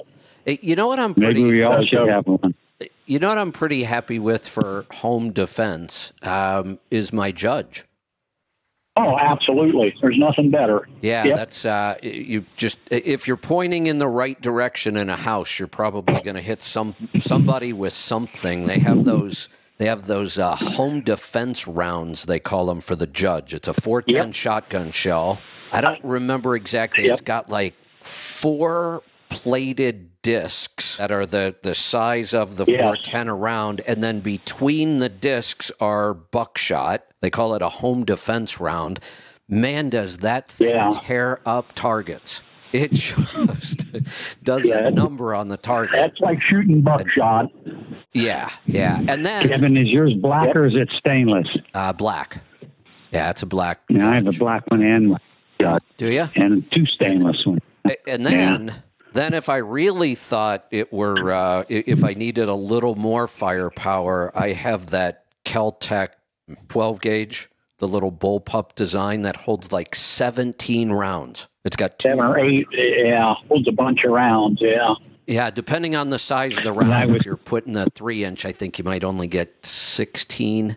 But then I think on a standard round, it's 17. Oh, because of the one in the chamber, maybe. It's a lot. Um, I will tell you, though, that gun is good for nothing except killing somebody that's trying to get into your home. I mean, for anything else, that thing Yeah. is heavy, it's awkward, it will pound your shoulder. I went out one day when I first bought it to try to get used to it and sight it in, and I made the mistake of using three inch turkey shot. And after about after about twenty rounds, I was flinching, and I, I said, "I'm just not going to pull the trigger on this thing one more time." It was brutal. The, tr- the trouble with the Desert Eagle shooting it is you can't afford to shoot it. Yeah, that too. You're right. I think it's 50, 50, 50 or sixty dollars for you know a box of fifty. Ooh, oh yeah. They are, yeah, they are expensive. Wow. Yeah. All right. Crazy stuff. Yep. All right. Thanks for the calls. Good topics today. Um, we have just a couple minutes before the top of the hour, so I might as well fill in with a couple things. Uh, Bruce, you know, we were talking about the news earlier, and I'm really trying to ignore it. Just stay on top of the big stuff. Same thing with politics. I'm so sick of politics. Um, I got to watch just a little bit to see what's going on. One of the things that's happened in our country in the last decade is we've really divided ourselves with politics way more than ever before. And one of the things that comes up a lot, you know, we talk about celebrities, movie stars, musicians, authors, and eh, they they tend to be creative people. They tend to be progressives. I almost never agree with their politics, but my take has always been, who cares? You know, I was when I used to play music eh, as part of the show, people would send me messages all the time. I can't believe you're playing music from that band. They're they're devil worshippers and they're leftists and and I think I, I don't really care what their politics are. I just I can enjoy them for their talent. And the same with you know actors or, or whatever. I, I don't care what your politics are. If you're, if you're talented and I enjoy watching you, I will. Um, that actually changed yesterday. And it sucks that it's gotten this bad. One of my favorite authors of all time. I started reading his books when I was 14. I've read every book he ever wrote. And over the last decade, I kind of stopped. Um, Stephen King. I've always known what his politics are. He's very, very left, but I didn't care because I enjoyed his books. So yesterday, I'm looking for a book to read. I needed some downtime, and I see he had a book out, and it was written back in 21. I don't I don't keep up with him the way that I used to, but I thought, you know what, I'm going to buy it. I haven't had a good Stephen King book in a long time. Looked like a great story, very much like all the rest of his stories, except I couldn't get through 10 pages of it the the first 10 pages were nothing but and now it's a novel so it's just the characters talking about this stuff but it was nothing but covid and trump. It was awful. I just i, I you know and i know people say the same thing that well they like i like listening to you about fuel mileage. When you talk about politics yeah but there's a reason for me to talk about politics it affects our business. It affects almost everything we do. So, yes, I do some politics. But when I read a novel, I- am sorry, I just don't want to read all your political BS in a novel. I agree. Hey, uh, when Barbra Streisand comes on to the radio, I change channels. I'll never watch anything that has Alec Baldwin in. That that's how bad this has become. Uh, and who's that that guy on a late night talk show who complains about the cost of uh, health insurance, but he makes twenty million a year. Well, uh, Jimmy Fallon. I was going to say all the late night talk show hosts are worthless, as far as that goes. And, they're, and most of them are foreign. They don't even belong in this country. Yeah, they're not from here. I could go back home. Yeah, like I said, it yeah. you know, I used to just appreciate people for their talent and we could just leave politics out of it but but it's become so embedded into everything we do. I don't know how we turn that around, but it's not good. Yeah, I don't know. All right, um, great show today. Great topics. We'll uh, we'll do it again next week. Thanks to the team from Pittsburgh Power as always. If you have any other questions before next week, call them. They'll be more than happy to help you. Anything uh, anybody wants to close with? Well, if you have any farming questions, now you can call Joe Docheff. There you go. There you go. I like that. We have a new new resource. He sounds like a good one too. If you need his number, you know, it's sharp guy. If you need uh, need his phone number, I've got it. I will reach or you out. just go into a catalyst dealer in the website and look under. Uh, yeah, there you go. Kremmling, Colorado. Yeah, I've been yeah. to Kremmling. That's right. you, you, drove my '95 Dodge to Kremmling. I did. Yes, I did. It was a, that was a good mm-hmm. time. Yeah. We had good times out there. Yeah. All right. Yeah. We're going to wrap it up right on time. We will see you back here tomorrow for Destination Health.